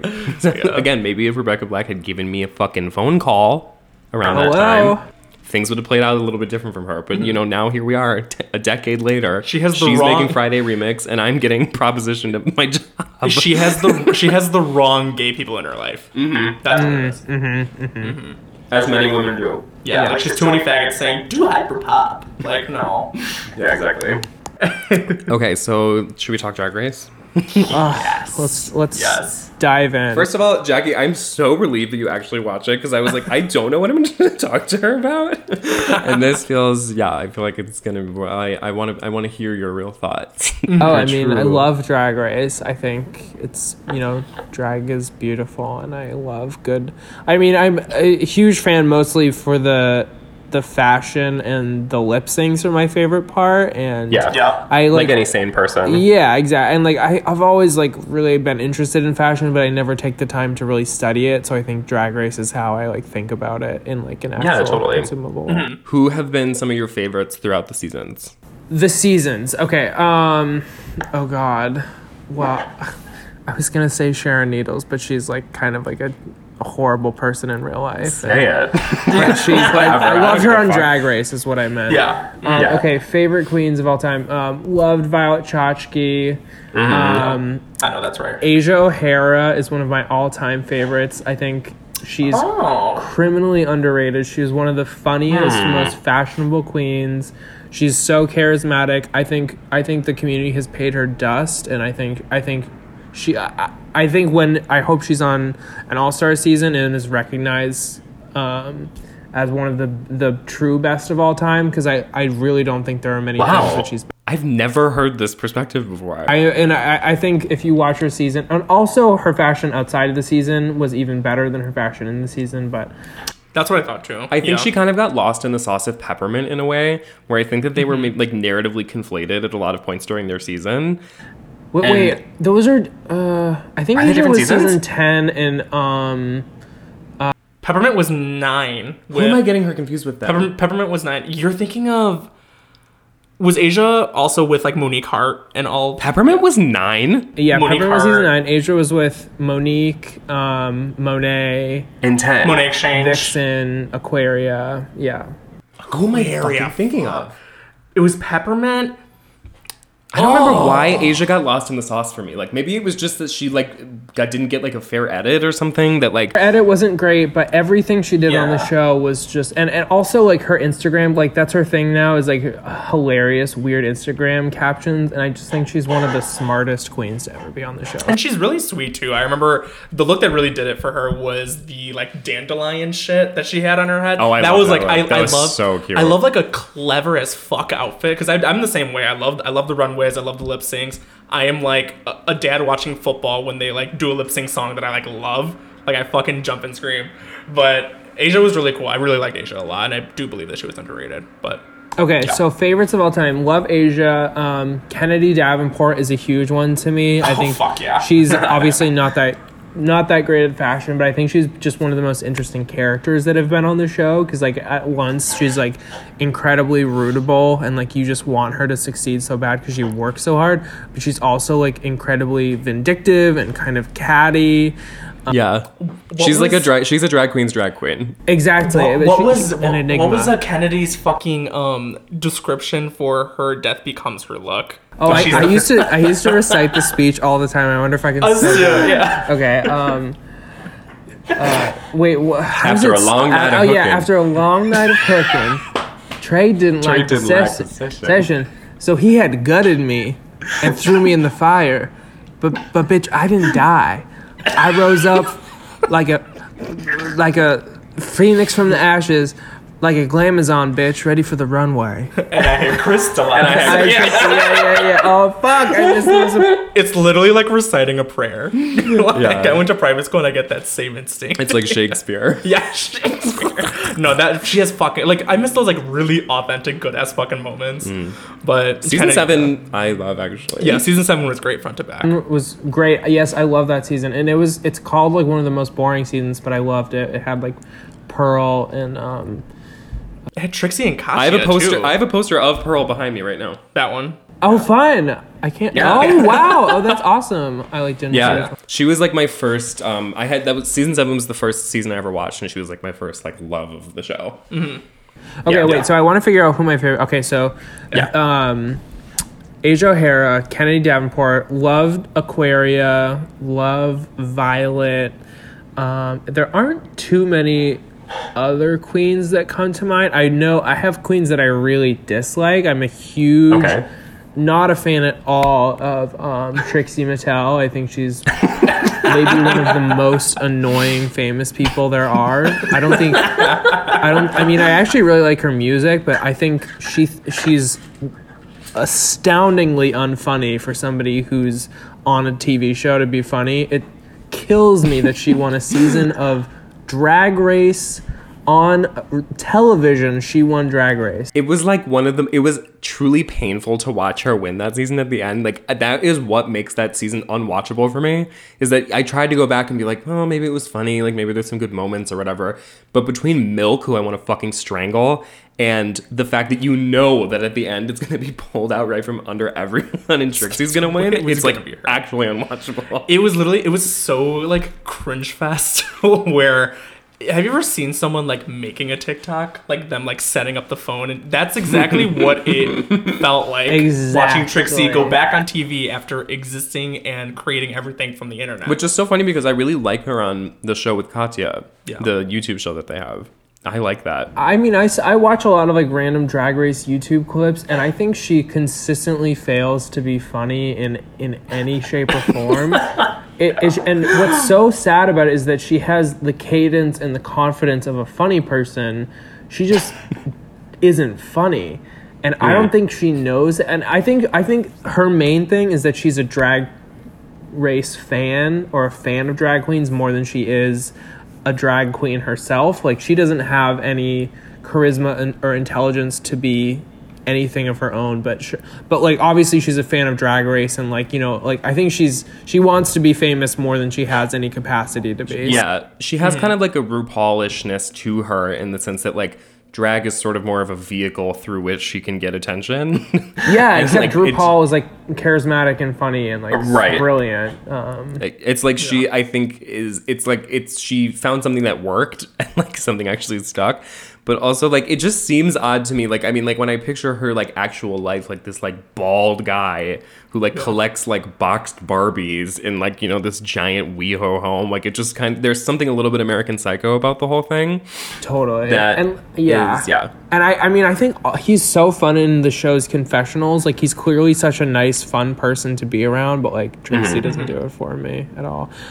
Yeah. But okay, so I'm trying to. I've. I. This is making me think. I really want to figure out like who my favorite. Queen. I think it's. It really is. Um, Asia, Kennedy, Aquaria, Violet, and then I really love Simone from this season, but maybe that's jumping the gun a little bit. It's hard to say while the season's still going on. Yeah, I, I need to make a list of my favorite queens. Uh, I need to Mm. rank them, but um, Those are pretty solid ones, but Yeah. now I want to give me like one or two more. I want to hear one or two more that you hate. That you don't like. um, I don't know if I actually have that. Maybe I was just really thinking of Trixie. Um, and you just got it all out at once. Yeah. I mean, I think Katya's fine. She's kind of annoying. Um, Detox, um, obviously, like one of the most amazing fashion queens to ever be on the show, but Seems horrible to be around. an actual sociopath. Like, yeah. like truly, like from like Untucked on season five, where she and Roxxxy were such cunts to Jinkx, to like when she was on All Stars three, and she wasn't really that or uh, two, and she wasn't really that cunty, but she was just very entitled and standoffish, and just like everything outside the show. It's Yeah. like you seem like the type to like roofie somebody because it would be funny, and like not actually do anything about it, but like. Like Yeah. still, you know, I don't know. So not a fan of Detox. totally. But her fashion is like icon. Like oh, Oh right, yeah, some of the best on the show ever. But like, it just is. It's never. It doesn't stick in the same way that like even when like Alaska's fashion is kind of bad, like it's delivered in such a way where I'm like, oh yeah, like major. I always get a nice chuckle whenever someone like finds Detox's like old MySpace pictures from like the early. Those are pretty classic with like the fucking date in the corner. She just moved to Chicago. Oh, Detox, did- yeah. Did she's she? just- yeah. she's in our city. Yeah. I thought she's been here. listening. she's she's been in I think West Hollywood. That that's like her stuff. she was in West Hollywood for a while, and she just moved here Wow. Okay. Because she just did this this Chicago girls number with Denali. Perfect. Just oh my god, right? Cute little That's so funny because she's not a Chicago girl at all. no. yeah. No. Um, All right, you go okay. next. Well, who? Do you want me to go? Yeah. Who are your favorites? Favorites, unpopular one, I would maybe say is Fifi O'Hara. I think Shut she's the fuck up. I think she's I've like, never heard you say this. I know because I had to think about it really like a lot. Um, I think she's kind of like a smart shitster, but also I like more her stuff that she did on Instagram. Like she would do this like 365, 365 yeah, yeah, yeah. days of drag, and every day would get up in this like really cool drag costume, and I really really enjoyed it. I kind of followed it for like a long time. But outside of that, yeah, I mean, on Drag Race, she wasn't the like the greatest. But I can't with her little rodent face. I don't like her features are like right here. I Like mean, a lot of them tiny have pocket. rodent face. I know, right? like every time it's in the confessionals with like no eyebrows, I'm like, Ugh. damn. But um, trying to think of who else I really like. I really like Dida Ritz, just based off of her like entrance Work, look. yeah, I love her. Yeah, Dida Ritz was really fun. Bonjour, ladies. Bonjour, ladies. Bonjour, ladies. She's always like cheesecake, cheesecake, eat it up. I really liked fucking uh, Vanessa Vanjie for a while too, because that's like when like Are these during your the time. favorite girls? I've never heard you say any of these people. Well, it's because I don't really feel passionate about like. I mean, like Trixie and Katya, yeah, I like, but like I think now at this point, it's like I don't love them. Sure. like, yeah. Um, those are those are a good handful. Okay. Yeah. Work. And then out of this current season, I really love Simone as well, but I'm just gonna write it out. Um, and then I haven't really paid close close attention to like the past two, but Um, my favorites. I I have a huge spot in my heart for Katya. I don't know why she's always spoken to me. I love the shit out of Katya. Yeah. Um, Pearl's always been a big deal for me. Although recent years, it's sort of like maybe not been my fave. like the Instagram stuff that's sort of like been post Drag Race. I've not been a huge fan of. Yeah. But like that, like the se- season seven looks for me were like, oh my god, like still hold up for me in a huge way. Oh, Like, amazing. that's true. when everyone was like freaking the fuck out about like um the Violet Chachki look where she has the crazy singed waist, like the Death Becomes Her challenge. Pearl has like a horrible look for that episode that I've like been I've Oh, always the been obsessed lingerie. with. Oh yeah. Yeah, where she's so just good. lingerie and like a neck brace. I was like, that's so fucking Literally major. Like, I, like, and a neck I have like dreams about that look. Oh, it's Um, amazing. Who else do I like? I don't fucking know. Mm, No, I'm trying to think if there's like really, really anyone else. Um, Yeah. People that I hate: Cynthia Lee Fontaine. fuck Cynthia Lee Fontaine. Yeah, Um, just out of like pure annoyance. I truly hate her. Or, like, I have, like, I an, truly, truly hate I her. don't even hate her that much. I just don't think she should have been cast on the show, and it's just kind Mm-hmm. of embarrassing that they cast her. Do you remember when she came out in like a s- like a cowboy hat and like dry fit Target shorts? Yes, In the roller skates. with the red satin blouse and the orange Adidas booty shorts. And sh- Mm-hmm. But they were like, they were like, "What do you think about your outfit?" And she was like, "I think it was good." yeah, literally. like in some parallel universe, I sound like her, Oh. which scares me too much. I much. just, I just remembered my my third favorite. Okay. Uh, Willam. well, um, I love Willam. well, you gotta- Very gotta important give for the drag race mythology. Yeah, definitely. Yeah, absolutely. Um. And like the obvious ones, like Latrice. Latrice is cool. Well, yeah, sure. Yeah. Have you seen her ad about nuts? She's a nuts ad that's on Instagram now. Oh my god. It's crazy. I keeps being pushed to me. She's like, it's Latrice with this like bowl of like candied nuts, and she's like, ha ha, and like eats all these nuts. She like, eats like four nuts. and they zoom in like so close on her face, where, like her whole face takes up the frame. And it's just, it's crazy. Of course, they're advertising it to you. Yeah. Someone bought your data and put Latrice. I'll on your never phone. buy nuts. I hate nuts. Yeah. Wait, okay. I, th- I thought. Wait. Oh no. Okay. I I thought of other favorites, but I want to hear the rest of your list too. Oh, um, I think those are probably uh, honestly, if the first three that came to mind are probably true. Crystal Methyd was really cool. we I really love enjoyed. Crystal yeah, we really enjoyed Crystal Methyd. I love Crystal Methyd. Yeah. How did you feel about her? Like, eh, like, eh. I thought it was fine. She said. She, I feel like. She, I feel like some queens are cast because they would be really fun to hang out with in real life, and maybe aren't necessarily that amazing at drag. But I think Yeah. I think she was cool. I mean, I that's liked what I feel um, about like Katya. Like, I, I, she's whatever Yeah. at drag, but Mm-hmm. I liked Crystal. Crystal. I was sold on with the the Bert and Ernie look that she did, where she had to do that like mm. makeover episode, and she did this like fucked up like Bert and Ernie. I really liked that. That was pretty good. I It's kind like of gave up on the la- like I think seasons ten through twelve. I really didn't watch that religiously. Like I watched every other season between like three and nine religiously, but now I was like, I have a feeling season thirteen is going to be really good. Yeah. Um, just because So the far last it's few been true. seasons I don't think were that great, but I think I, No. I'm hooked already for this one. I didn't watch season eleven at all because I thought every single person on that I could have gone without, which was the season Yvie Oddly one. Yeah, that one I had to skip over. It's truly bad. And then the Aquaria's season was okay, and mostly I watched um, because I thought that I was into Miz Cracker, and then time proved that I Oh, wasn't. hate Miz Cracker. That's oh, I'm so glad you said that. She sucks. I, I liked Cameron Michaels on the show. Cameron Michaels is cool with me. Michaels, yeah. okay, sure, why not? Never. Bob, yeah, Jerry. Whatever. Um, my last unpopular one because you guys are gonna yell at me, but I really liked Farrah Moan. You love Farrah Moan. pheromone. You've always loved No, Farrah Moan. I don't. I don't think that's a bad opinion. I think that's a really smart. I think she looks amazing all the time, and Yeah. she's really nice. And I think she has really good h- morals. And then after the show, the way she like calls everybody out, like all of her fellow drag queens that like do shitty things, she's just like.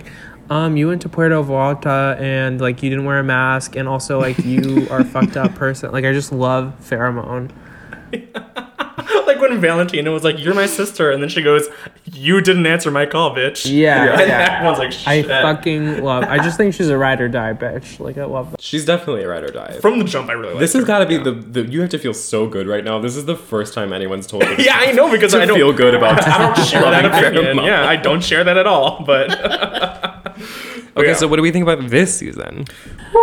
Um.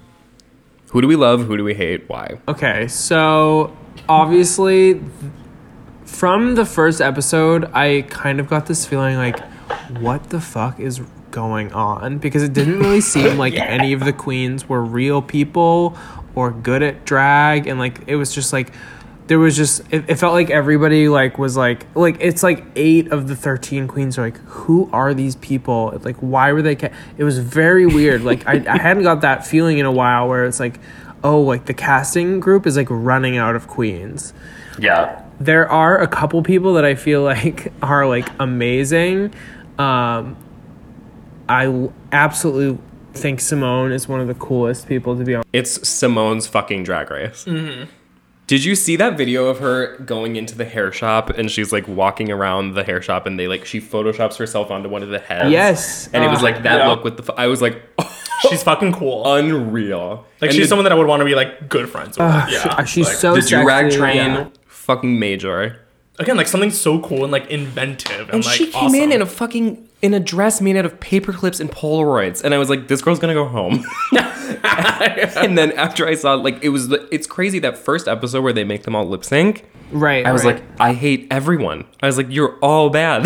like none of you should be here. I, I think like so obviously Simone and Gottmik are like Yeah. amazing. I still get the feeling on this show that like it's not a real season and that these aren't real drag queens and I can't it, it just feels like there's I think what it is is there's no narrator or there's no um there's no like access point emotionally to any of the because normally in, in in a season you have queens that like you understand that they are drag queens on an emotional level and like it allows you to access the show. So like bianca del rio adore delano pearl like there are queens that you like feel like okay i trust myself to watch these people because they will lead me through a drag experience. But this is just like it really Yeah. truly feels like a collection of 13 people that like even when they're talented at drag it's like am i it's like youtube poop of I mean, like, I'm just so like tired and sick of like, like for Tina Turner, Tina Turner, Tina Turner. Tina Burner. Tina Burner, Tina Turner. Tina Burner. Oh, okay, sorry. Tina Go ahead. Burner, Go like- ahead. Tina the Burner. Fucking, sorry. the fucking like the red hair, the overalls, the fucking the getup. Like, I just am so sick of that. Tina Burner like, is the most unattractive man I've Yeah. seen maybe in my whole life. and I don't like and then the drag like for the drag on top of it to be I oh I why? know, just like, I can't.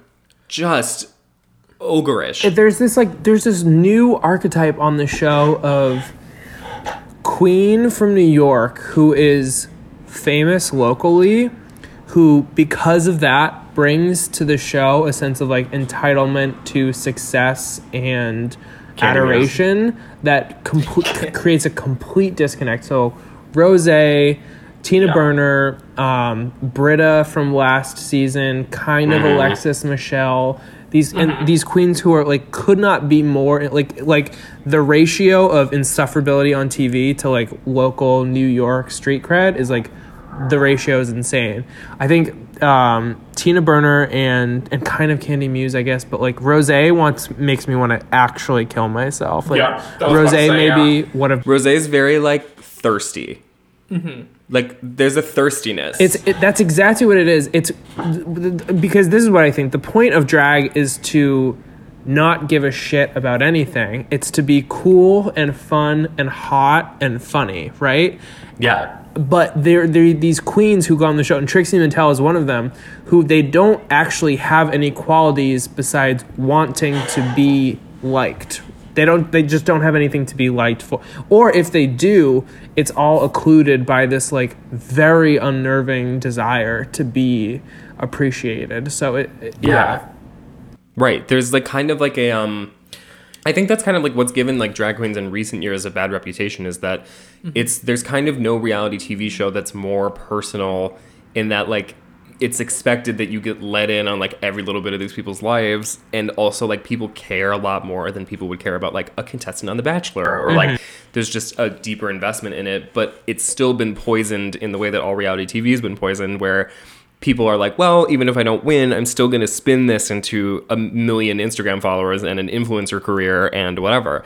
Where there's more at stake than just being like i'm going to win or lose a drag contest that like only gay guys are going to watch. Right, there's right. kind of a level of um it does invite a sort of thirstiness i think where every moment on the camera has to be like just right and just whatever and like the best parts of drag race are when people are just like completely like buck wild freaks Like, Exactly. yeah, you That's know. the only thing I want to see on TV. right Mm-hmm. and it's beyond just drag race it's all reality tv in general Exactly, exactly. Yeah. Um, and that's why I think I really like Simone because she has this like total carefreeness that like lets her fully occupy every present moment and like bring her like kind of blase charisma to it and even just the way she lip syncs she's just like huh like, Yeah. Yeah. yeah. and there, and I think there is always going to be that one girl because even like Heidi N Closet, who was like from Oh, I love fucking I I love her. One of my uh, favorites of all time. right? good. like just so very much like went into it being like I'm gonna lose this shit. Like I don't get fucking, and that was so likable because it's just like just not caring. Yeah. Same thing with like Nina Bo'nina. Like everyone loved her I because love like Nina. again, come like Are you guys following the drama with her right now? Yes, we're sh- the, the transphobic. She's Yeah, she's Gottmik going in comment. on Gottmik. She sucks, kind of. I just saw one. Um, I saw one clip, um, where she was like said something about like the. Did you see the nude look that Got Gottmik did? Mm. I, that's the one episode that it was a so fucking good. The challenge is like it's like a little black dress category, and um, Gottmik literally wears a little black dress like over her crotch and nothing else. Oh my else. God. it's so fucking good. And yeah, was like, our, "Oh, I was with a few oh, Gottmik." friends, and Yeah. Oh, sorry. Oh, no. No, I was with a few friends, and we all just like screamed. And then I like, I remember like going on the Drag Race subreddit later. I was like, oh, I wonder what everyone thinks. And everyone was like saying like, oh, like it's not that good. It's not that creative. And it's like. Duh, that's why it's funny. It's a little piece of paper. Drag is not supposed to be always. It's Right. hilarious. It's punk.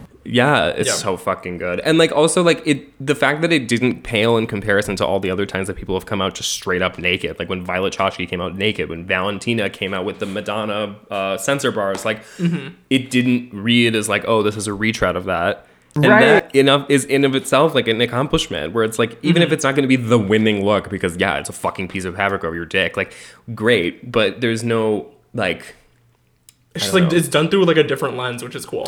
like yeah. yeah But, But yeah, Nina said some fucked up shit about it. But Nina's always saying fucked up shit. She's Right, like the she Azealia was- Banks of the Drag Race. She was she's literally the Azealia Banks of Drag Race. Yeah. But oh, and she looked like shit doing it too. She had this like Tootsie Roll face paint on when she was Oh, being Nina a shithead. Gottmik. Yeah, oh my she was God. like had this like nasty like, to- like Tootsie Roll sludge on her face. I mean, I'm glad we have people like Simone too, and kind of going back to the frustration of seeing like like Jan from last season. And, Oh, oh like, that was that that, Jan was who I was forgetting. I knew I was forgetting. Yeah. That was the same archetype I was talking about. And Jan, like, yeah, and Jan New fumbled York. hard as fuck because Jan, Yeah. J- they didn't they didn't give Jan an edit like they gave that they're probably going to end up giving Rose or giving Candy, which is like obviously like when your drag is good enough like they're gonna give you the screen time at the very least because the show is so much about the runway and about the lip sync now because no one wants to see the middle stuff because they're not giving them anything except for these like platitudes about Black Lives Matter. They have this whole fucking like shit show about like oh like Black trans lives and they're like yep uh huh whatever and like that whole show is like obviously like no one is like that's not resonating with anybody. It's like these like twelve people like regurgitating the same shit over and over. But then like if you think about Jan, like Jan didn't even get anything. They were like, "Well, you're gonna get this close to winning. You're gonna be sent home, Yeah. looking like shit, crying, and like Yeah. whatever." Like, I mean, it was just that is kind of like the trap of the the thirstiness, where Mm-hmm. it's like if they tell if they can tell you want it too bad, they throw it back in your face. Right, exactly. Yeah, it really is like there's an ambition spectrum, like where you'll get chastised for wanting it too much, you'll get chastised for not wanting it enough, and you really, you really do have to like work extremely hard, but also not show that or talk about it verbally or emotionally Right. at all. And Or- there's like or you can be like, effortlessness um, to Simone, You can be like Pearl and just not want it and get your ass beat in the back, back like room by literally not care. like literally not care and have RuPaul just shit on you. But yeah, I mean, That was my favorite thing about Pearl is that she didn't give like they wanted her to crack and like give her this whole sob story about like how she was like beaten as a child or like whatever, and Pearl was just never gave RuPaul anything. didn't give him the content. Yeah. God bless. Yeah, she. I mean, she's just like I love that she was not afraid to stand up to RuPaul Charles. All.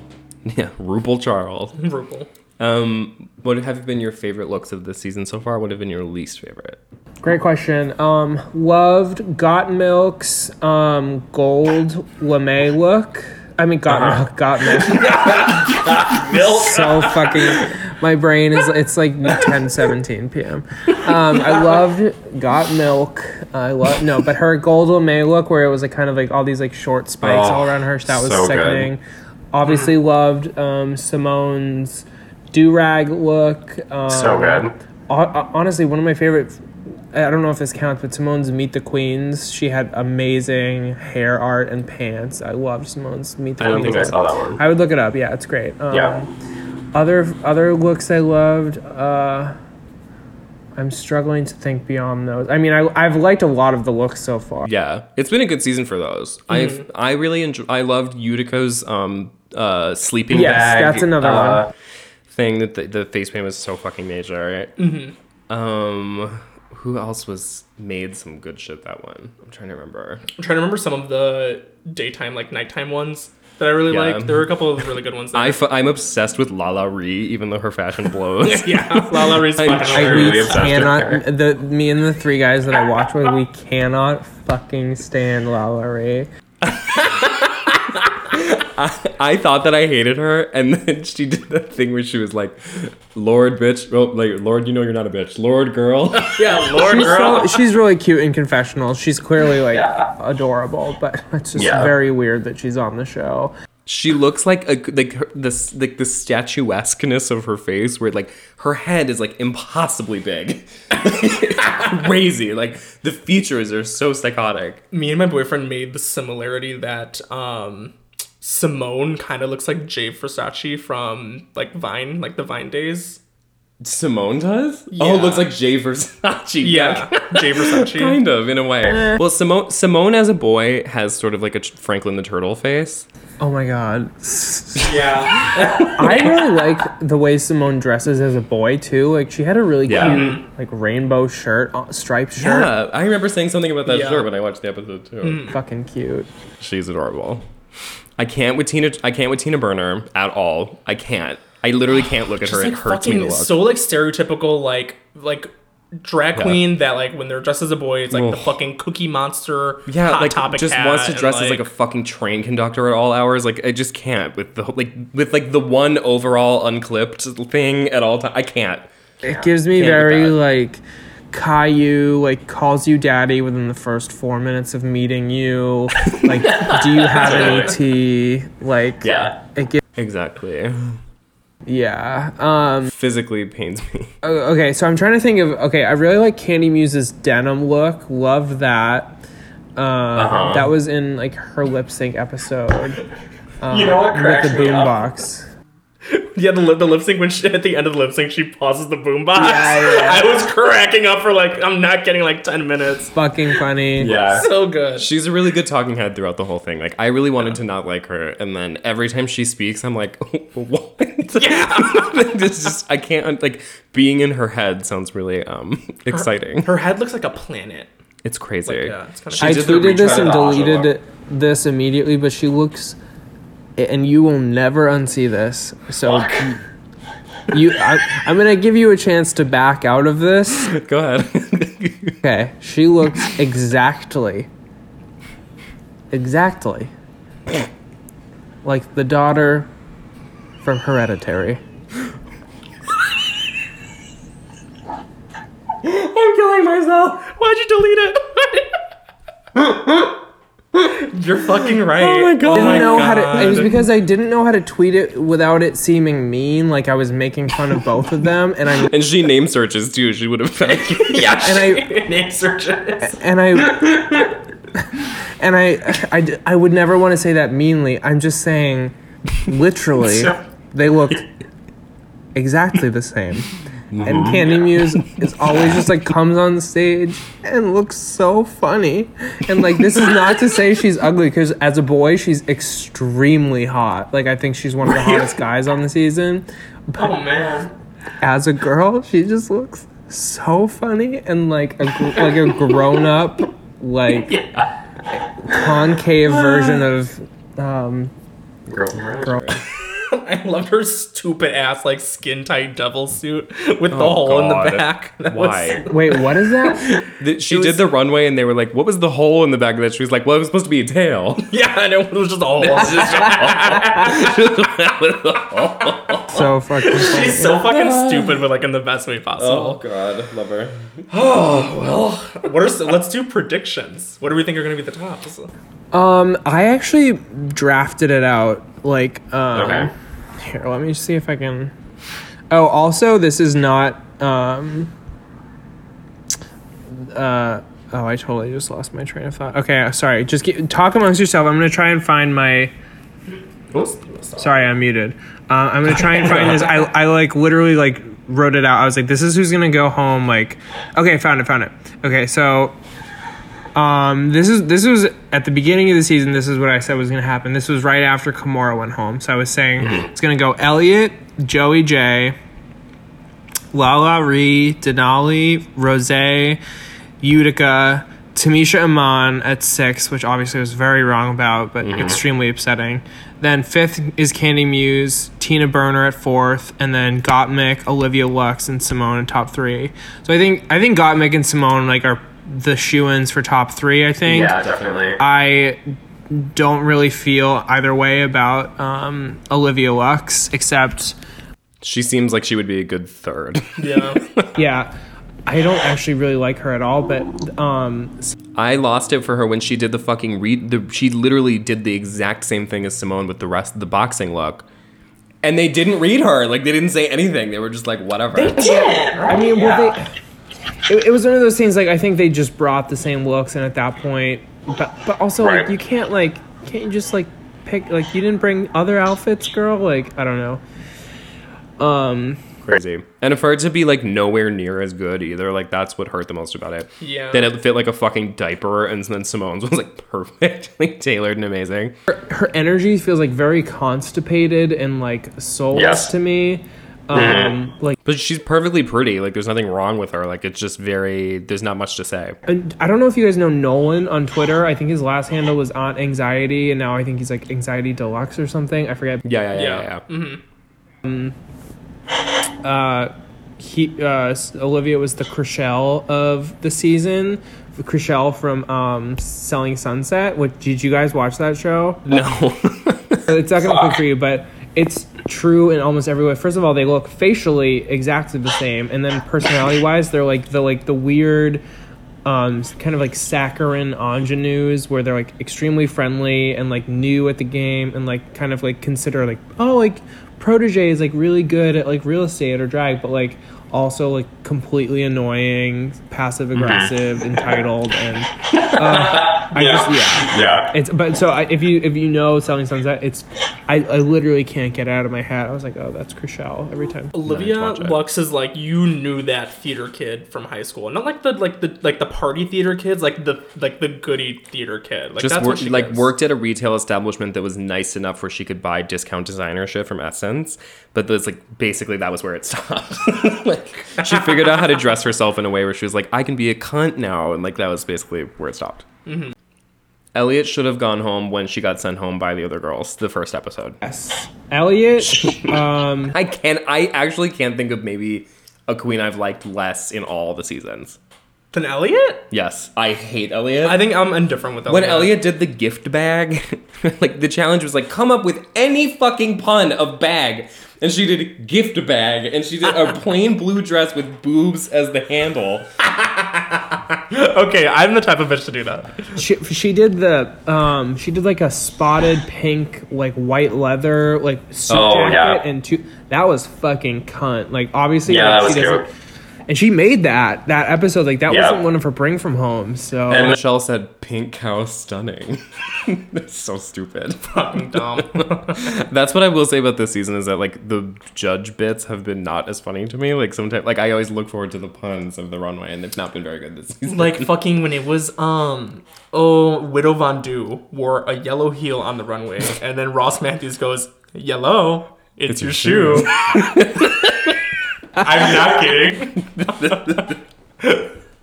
Fuck that. Yeah, I want more of that. I need more of that in my life. Oh man, I love Ross Mathews. me and my friends are big uh, uh, Carson truthers. We think Carson is secretly way more funny than Ross, but I I like feel like that's definitely true. Yeah, I can see. That. I that. can see that for sure.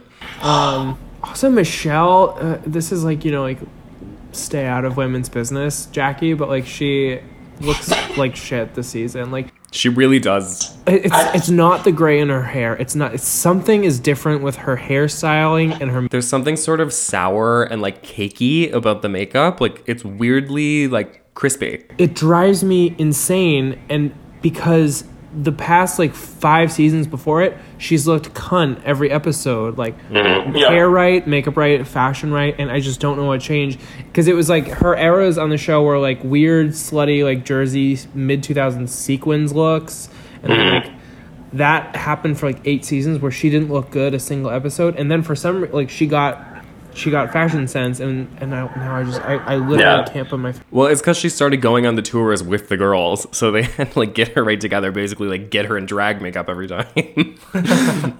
yeah, but I mean, she has like a weird relationship with all the rest of them too, because I feel like she has met a lot of the girls like on the road. Like when she like sees someone who's new to the season, they're like, I already know Michelle Visage. Like we have like a uh, a, a rapport already. So it's weird when she like dunks on someone so fucking hard because sometimes you can see in their face they're like, why is she saying that? right. She's so mean. And I like when Georgia Lana was straight up like massacred. Oh yeah, and they were like close friends or like adoring, fucking yeah. whatever. Fucking god. Well, Yeah. Um, the queen's pulled up. girl, we're already at like so fucking long. Let's do it. Let's keep going. Yeah. Shit. Let's marathon it, baby. Um, and let me look at the list of the girls because I need to see if there's anything I absolutely need to say. Yeah, Jackie, I think your top three uh, was pretty much what, what I would have said as well. I just, Um, sorry. I think. I just googled the words season 13, no more context, and Drag Race came And up. Drag Race came up, yeah. well, I mean, what season thirteen of like? Nothing else. yeah, season 13, right? I guess nothing. Um, Joey Jay was depressing. Joey Jay is a psyop. There's no way that Joey Jay Yeah. exists Industry in life. plant. Absolutely. Like, when they you cast- they made up Joey Jay, and that's why Joey Jay doesn't have any wigs. Is they were like, we're just gonna go out in your normal hair and just spray paint the fuck out of your little undercut every time. It was insane. Like when you cast someone from Phoenix, Arizona, like what? Come on. Denali is thirsty as fuck. Um, Cannot But stand Denali. Where is she? Be- she okay. She's but she Chicago. she's to me like the same thing as like that New York girl archetype, except just she's from Chicago. She she's just like obsessed with like doing well on Drag Race. Like, can you? Th- I can't imagine anything more embarrassing than like wanting to be good at Drag Race. right. Because I mean, like Shea Couleé was from Chicago, but like she was still fucking Shea. cool. Yeah, like she was great, but like Denali, I'm just not getting that vibe. Elliot with two T's pisses me off so fucking bad, and I was so glad that they left Kahmora Hall saying, "I hate her voice." Kahmora was like, every time she laughs, I just I can't. Kahmora Hall, I'm not even kidding. I think Kahmora Hall had the best first person sent home energy. Absolutely. Yes. Like, couldn't have gone. Literally couldn't have gone better for her. Couldn't have gone better for her. I think she did She it She looks well. amazing going home. Like nothing's wrong. And She's like not pissed. You know what it made me think of? It made me think of when Trinity K. Bonet went home on season six wearing that bird look. She went home oh. wearing one of like the top fifty looks of all time. It was Oh my god. Yeah. So fucking good. I good. love Trinity K. And she like got she like wrung a moment out of it too, where like now she's always gonna be like, I was rooting for us. oh my god, Like, so always have that fucking now. funny. I'm obsessed. And then she put on boobs to be the tree. Amazing. the tree now. You could like see the little nipples, right? Uh-huh. And then they just do her face for the thing, so there were no tits involved in the final cut. She just had just tits on. tits in the. Oh, so good. Yeah. Gottmik I love. Gottmik seems like maybe though like there's a little bit of payola behind Gottmik because like all of the actual girls seem to like know a lot about where all her outfits came from. And like if you listen to like Race Chaser and like all the people who like do the cover, like Willam knows fucking everything about like Yeah. who made the outfit, when was it made, blah blah blah blah blah. And like she has like music videos made for fucking every single thing. And like I know that there's a lot of production that goes into like the lead up to Drag Race now because they like want to be ready for it.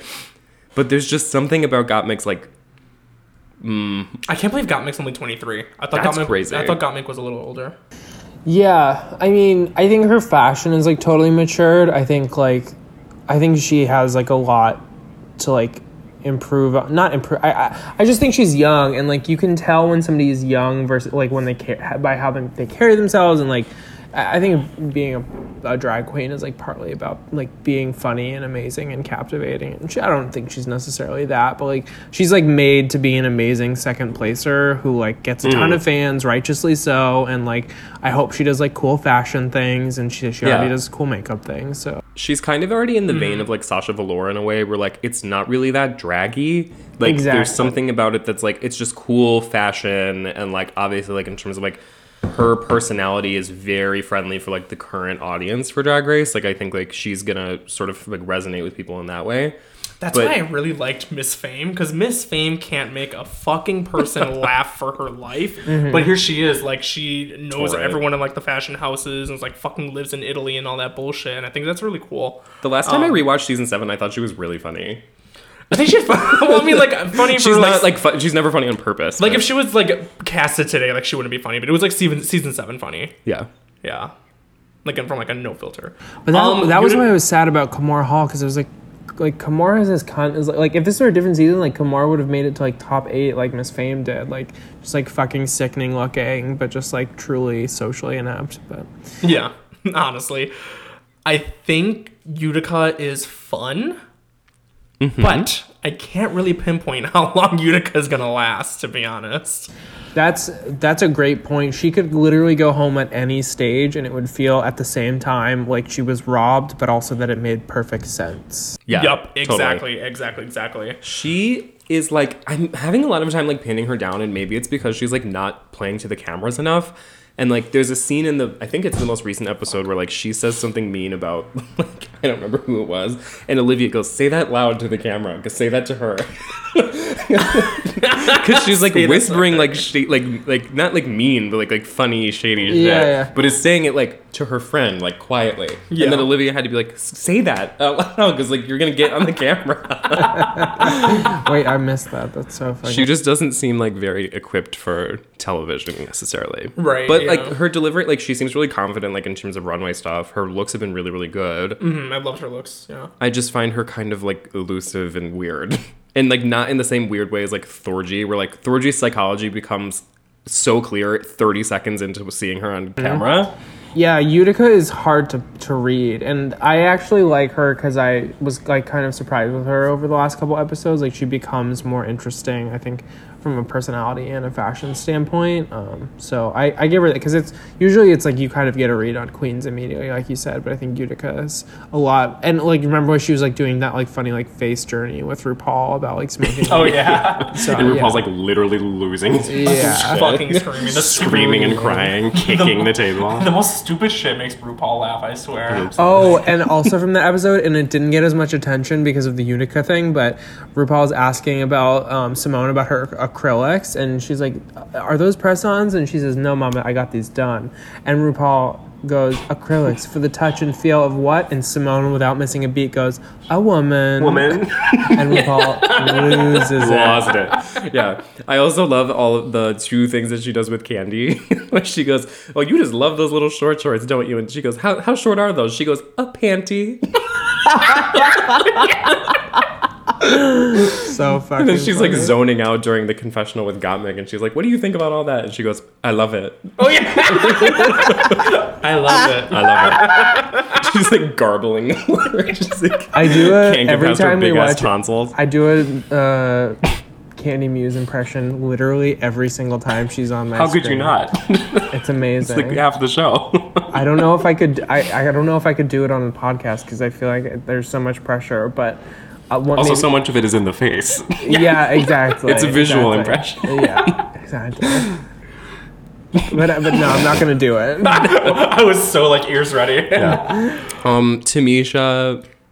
Uh, Yeah, I mean, Well- great. It was cool to see her on the show. I guess it just it was the way the Drag Race is designed is just so not designed for her, and in a way, Yeah. it felt like she shouldn't have been a contestant. Like, it's like there's a, a camaraderie that she had with RuPaul that she doesn't have with the other girls in the same way. Where like.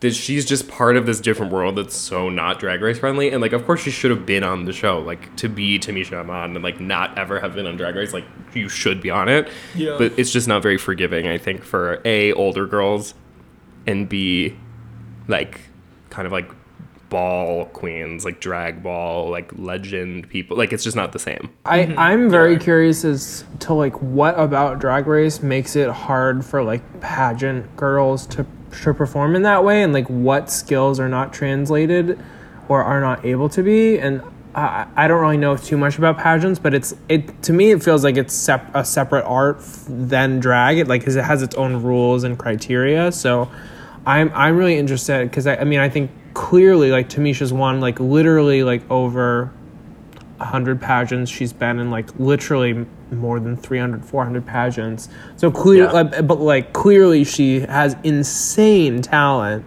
Right. has been doing drag for literal decades but but on uh, obviously on drag race she's just kind of like okay like you don't really kind of see all that so i'm very interested about like Yeah. how, where the disconnect comes from and if it's something the show can do better to allow Sure. for a different type of person to be on there I just think that drag mm-hmm. race in general is not a test of someone's ability to be a drag queen in the world and like in the way that people actually do drag. So much of none of it involves like B movie acting and like you know whatever Right. like or like singing a rapped verse. Like so much of it is like it basically comes down to the lip syncing and it comes down to the fashion and then it comes down to like a couple different things which MCing, crowd interaction, Yeah. song choice, song delivery, outfits, outfit changes. Um, Mm-hmm.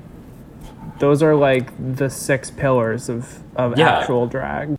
and none and so few of and if it does come up on drag race it comes up when you have to save yourself at the very end basically Right, I know. I mean, that's why I was watching the um, the lip sync from Canada's Drag Race to "I Drove All Night" the other day, and it mm. was it was literally they did the whole like three minute and forty three second song, and I was like, oh my god, this is amazing. Like, I Yeah. don't re- I don't really need to see like. Katya and Detox do like a zombie version of Thelma and Louise. Like I want to, you know what I mean? Yeah, like I actually like I really don't need to see that. Not that I certainly didn't need to see like Shakespeare. Yeah. Oh, that was the Or like fucking Trump worst. the Rusical. Like uh, there's really no place in my life where I need like, to see that. Acting challenges in general, just like why can't they Cut just 'em. do something else like fucking like I don't like wipe out, like do something fun, something like really ret- Yeah, like like take him to the beach. Take him to the beach. Yeah. Let him do an obstacle course. Shit. But like the Or like like an eating contest, like a hot dog eating right. contest. Like what the fuck? They like, do a little bit of that in season four, where like like the, The wet- challenges would be like put on like a big tits and a shirt and the get wet t-shirt contest. Yeah, right. that was fucking like, hilarious. Like, and it takes and it's so much more entertaining than 45 minutes of line rehearsal fucking up choreography and getting like stressed about dancing and like it's always so much better like just make them do stupid shit i don't care what it is like, I'm not a Yes. theater kid. I take them almost- fucking mini golfing Yeah. Oh my god, or the best challenge of all time when they had to sell cherry pie coupons on Hollywood Boulevard and then do a strip show. That's drag. yeah right like come on like show me anything like literally yeah. anything Yeah. Yeah. Um, but yes, I think that that's ultimately why it like it doesn't translate well to someone like Tamisha or like a lot of the other pageant girls, where it's like pageant girls never win or they never do well.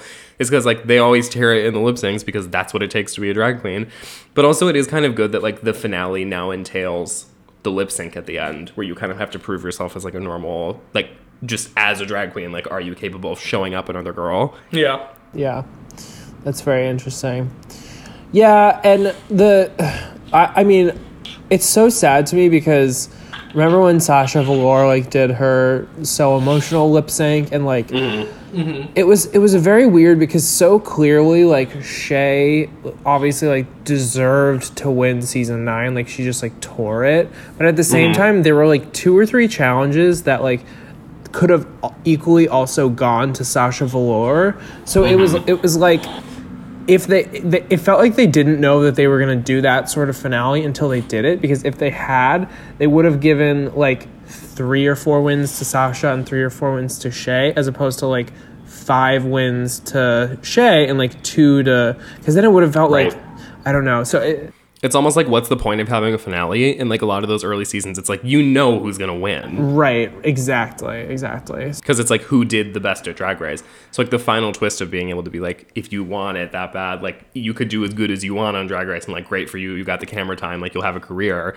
but if you want the hundred thousand dollars it ultimately comes down to like can you give us one last thing How much shit can you fit in your wig? Like, yeah. yeah Yes. how much can you put in your fucking helmet Yeah. is asia o'hara the one who killed all the butterflies Yes, and that is the most interesting thing to ever happen on Drag Race, and it's just another reason why I think she's one of the best queens to ever. And also, like, uh, it, ju- it just breaks my heart because the, she did she have a bad idea? I don't think so because if she had released 50 Butterflies? butterflies out of her titties, she she would have This is like American Beauty moment. Yeah, right.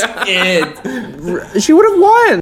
They would have doubled her prize money. Yeah, exactly. I was thinking that exactly. they would have called that, yeah. Yeah, and they were like, "Girl, we need to call Wigs and Grace and get a hundred thousand more dollars." Wigs and Grace, bro. I want a drag queen to come on. That's just her name is Wigs, Wigs and Grace. um,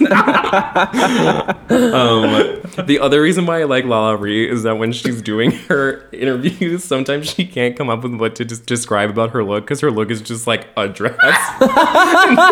What did she say? There's this point where she goes, "So I was going for like," and there's this long pause, and she goes, "You know, like a black bitch from Africa." there's this whole thing, and I'm I like, remember that. "What?" And she's wearing like a, like a floral like tunic. it's like not even anything. I'm going for Like, like, you know, like a black bitch from Africa. yeah, Lala Ree's Okay. fucking kills me sometimes. I'm not obsessed with. Lala Ree. I'm truly obsessed with her, and the fact that it took. I was. I don't usually like Nicole Byer, but she did make me laugh very hard when she said, "I can't believe that in the time that Utica made this fucking gown out of his several Yeah. sleeping bags, Lala Ree taped eight bags to herself."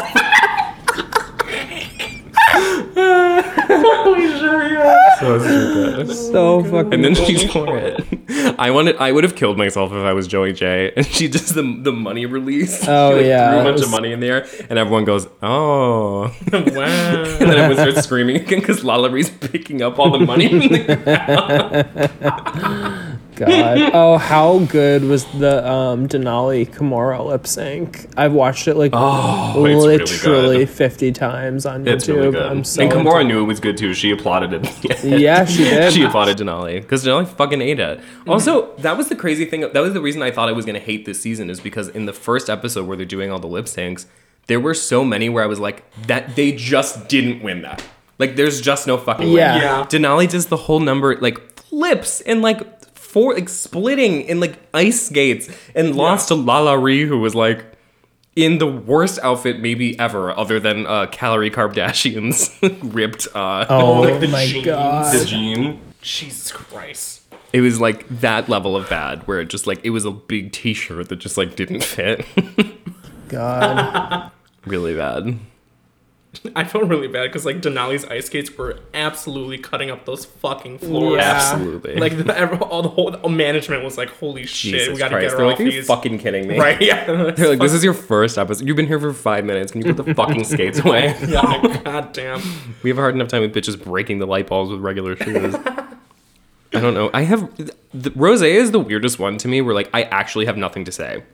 She's fading like hard. She's the one that I like really can't like. just- I can. The I looks couldn't- aren't even bad. Like I don't even really like whatever. Like it's I like was okay. pissed she was in the top for um, the bag challenge because she looked like shit Mm. every and they like her bagpipe look and her like silver purse look. I thought both of them she looked heinous. It wasn't fashion at all. And like I'm I'm much on the side of like I like fashion drag as opposed to like campy.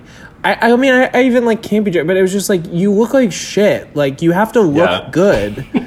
You don't get to look good. You don't get to be in the top and not look good for a look good challenge. Like To me, it was like the the bag look, the final silver bag look was like the only reason it was good is because she couldn't w- didn't stop long enough for people to get a good look at it. and she it's just like, oh, I think you, I think you look good. I mean, that was fine. It seemed great. She's just doing constant full speed spinning, so she has no beat on. Yeah. She goes out. yeah. Oh, god. Oh my god. yeah, I've had that. ni- I've had that nightmare before. Yeah. There was somebody into else who I really wanted to be in the top for the bag challenge besides um, Fuck. Gottmik and Utica. I forget who, but oh, I think Symone. Symone. I loved all of her bag look challenges. Her- Oh yeah, she had the. I her last look was like sort of this like beach babe like. I thought it was um, great. I thought it was, was super it was fun. It was styled really well, but you can't ever win with like a bra and a skirt. They like hate that. Yeah, I know, but It's very Derrick Barry. Yeah, but her other looks were great. She she did the pink um, The like reflective gown suit. with the huge titties. Oh, oh yeah, that was really good. And then she pops the titties at the end. Oh yeah, yeah, yeah, yeah, yeah. I did, I did, I did see that. That was really cute. I like You that. You know what I'm really thinking about? Like, you know what have what, what would have made Kahmora Hall's exit like so much better is if she never finished getting ready for the first. Yes. like I really was hoping that that was gonna happen. funny. yeah, That so fucking fucking good. She shows up and they're like, "Oh, we're done. The, the cameras are off." Yeah. Oh, I can't. I didn't want to like. I was scared that I wasn't gonna like Gottmik after her first um runway two, with um the the s- I didn't like the the latex like sunshine rainbow dress. Oh, I liked that. I, really thought it was like really that. I cute. didn't like. There was, I I, don't it. know why I didn't like it. was There cool. was something arts and crafts about it to me, maybe that I just maybe the edges on the rainbow or But the I sun were liked I hard. liked that it was latex. That it was like No, oh, I mean fun, it was like- cool. yeah. It just like I don't know why I didn't land with like me. sexy children's book. yeah, hot first grade teacher. Yeah. Mm-hmm. yeah. Exactly. No, I- it was a little Miss Frizzle, but no, I liked Yeah. it. Uh huh. Miss good. Frizzle in the large intestine. Um, I don't know. Do we have anything else to say? Uh, Do you have any other I mean, I Drag don't Race know. I mean, takes? I we're- feel like I've made it. Through, I've run four through the list of the cast. I think I ran through the list of the cast as well. I've We said literally- everything. Tina Burner, I can't. I will fight Tina Burner. Tina Burner is one of those annoying queens who actually comes full circle, full circle around to being hilarious to me. Like I think she's just completely revolting. Yeah. Um, I've yet to make that turn, but I feel like eventually she's gonna horseshoe it for me, and I'll be like, whatever. yeah, yeah. She can embody the same sort of area that Kandy does for me. I'm just like, whatever. Just keep, just keep talking. It's It's gonna be really annoying when she stays over like a really cool queen. Like that's gonna Yeah. yeah, it's gonna be really annoying. That's like it was the same thing with like Alexis Michelle was never that offensive to me until she started staying past girls that I liked way more. Exactly. And then every time that she did something that was it just became like like god level offensive to me. Like, Yeah, yeah. it's like sacrilege, like horrible. Like I was pissed. every time yeah, she came out. yeah, yeah. Yeah. No, I Um, mean, I think I think Symone is poised to be like one of the best queens that have been on the show, and I think one of the best winners, hopefully. So I'm I'm excited to see. And you know, honestly, even if she doesn't win, like she's gonna be beloved, and she's gonna get a shit ton of work. So Right. Yeah. Wait a minute. Sure. Elliot, Elliot with two T's' actual drag name is Elliot Puckett. actual uh, real life name, Drag name. huh? Elliot's drag name is not Elliot with two T's. It's Elliot Puckett. It's not. No. So, uh, what when he does like local shows? like prior to Drag Race was named Elliot Pocket and not Elliot with two T's. So why and did this make- and Denali is referred to as just Denali, but Denali's name is Denali Fox. That's so fucking weird. Wait. They what always do that with like Brita was just Brita, but she was Brita Filter. Jan. Jan. Jan was Jansport, Jansport. yeah. Yeah. But Denali is not is supposed to in, in like life. Her drag is Denali Fox I fucking hate Brita. Brita is like and then Elliot Pocket. Brita is like George Lopez and like my uncle combined. I It literally looks like literally George Lopez. fucking It's like George creepy. Lopez. I hate it.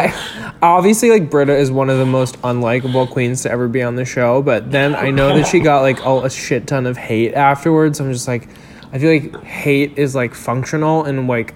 W- Like when I like hated Brita, I was like, oh, I was like imagining myself telling her that I hated her. But now that I found out that she got like shit on by real people, I was like, oh well, the job is done, so I don't need to hate Right, her exactly. anymore. So I've released, over. I've released it. But Yeah. Yeah. It's not even that I necessarily like I don't it's not that I hate her as a person, it's just that I couldn't see her and not think of George Lopez if he's in the Shark Tale universe. It's just kind of this like truly disturbing image. George Lopez if he was in the Shark Tale universe. Did I say Shark Tank? I meant Shark Tale. Shark, Tale- yeah, Shark Tale. Yeah, Shark Tale. either, yes. either works. Either Yeah. George Lopez making me a deal. George George Lopez next to Barbara from Shark Tank. So Tank. fucking funny. Oh my Oh, they had someone from Shark Tank as a guest judge. Holy Oh, shit. if Barbara from Shark Tank came on Drag Race, I'd actually oh. I'd kill myself that night. she would go in full drag too. Oh, I Oh love yeah, that. yeah. Barbara would be beat. Mm-hmm, yeah. They wouldn't let her leave otherwise. They put like lashes on Mr. Wonderful. Jesus. so stupid. Um, right, well, well, this has been a marathon episode. Yeah, this has we- been. We really covered all the bases. Two hours, more than two hours. Tore it. Well- Absolutely tore it. I think we have one more thing we have to do. Oh yeah. then- oh god. Yeah, we have to. And then we'll talk- sign off. We have one last thing we have to do. All right. Well, Do you want to get the ASMR? We're gonna give. We're gonna give the ASMR. We got the mics in the full front. experience. Do you We'll wanna know- you. Do you want to know what we have? Of course.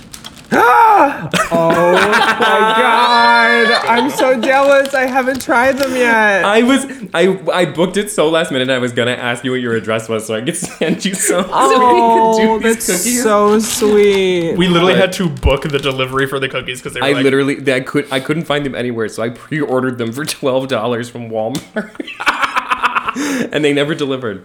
I don't know. Yeah, and then finally, I uh, there was a blizzard in Chicago, and I was like, their defenses are down. I gotta go now. yeah, Yeah, yeah, so- yeah, yeah. I teleported to Target and I bought two. So Have you tried them yet? Is this your first time? This is This his is my- first time. I gotta be honest. I was gonna save my initial reaction for the pod, but um, I gotta be candid with you and say I've already eaten a whole package. I wouldn't be able to resist. Holy shit. They're beautiful. This is a um. I got the the, the album cover one. Yeah, okay. Yep. what? uh, what album? Oh, from yeah, yeah, yeah. Chrom- Chromati. What did you get? Mine just says Chromatica. Are there other designs, or is it just the woman and the album name? Did you know that um if you put Oh, there's the heart too. The heart. Oh, That's nice. cute. That's cute. if you put these on like the the Oreo like record player, it plays um Stupid Love. It plays Stupid Love. There's an Oreo record player that yeah, it, it plays all different kinds of songs for the different Oreos. Who said capitalism doesn't breed innovation? Yeah, I draw the line on socialism at the at the Oreo. Yeah. the Oreo record player. okay, ready? Cheers. Sorry, I was smelling it. It's Me watching you guys eat is like arrest me. This is like watching like food. Like sometimes I'll watch like food ASMR. Like Nikocado Avocado. I love him. I watch um Gordon Ramsay Kitchen Nightmares on YouTube every night. It's Oh so fucking yes, absolutely I've never love seen this. Kitchen Nightmares. There are some restaurants that will give you literally like a raw fish, and they're like, "This is the best in the house." They have um. I, I like watching um. This isn't on YouTube, but I like watching uh uh uh, uh Cutthroat Kitchen.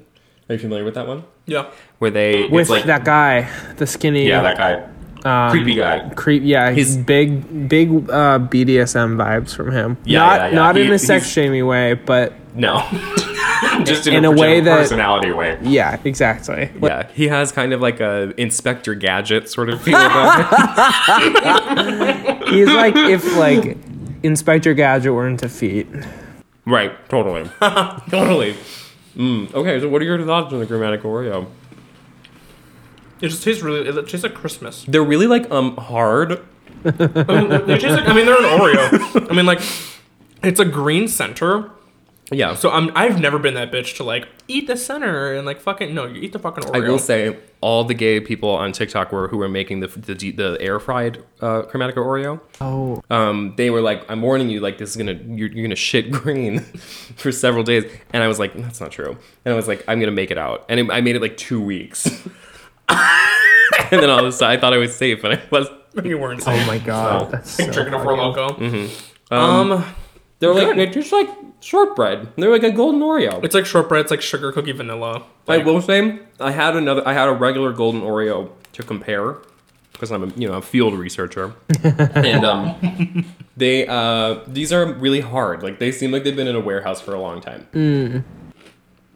There's nothing wrong with them. They They're made just these hard. before the pandemic to prepare for Chromatica release, but they were Yeah. like, let's just wait it out. These were supposed to come out with the album when it was supposed to come out in like April of 2019. yeah, and they just waited. mm-hmm. And not bad. I would say these are these are actually pretty good. The, the great. green and the the pink make me uncomfortable. I think she should have gone with like It looks Red. a little bit cat vomit, yeah, but that's okay. but whatever. Great, Whatever. good for you. I've, I've eaten worse. Thanks, Lady Gaga. Yeah. um, okay, well, that's we've covered all the bases, I think. yeah. We talked ab- about a lot of different topics. Yeah, it was a gorgeous experience. Thank you for joining us. It was a lovely evening. I'm so happy.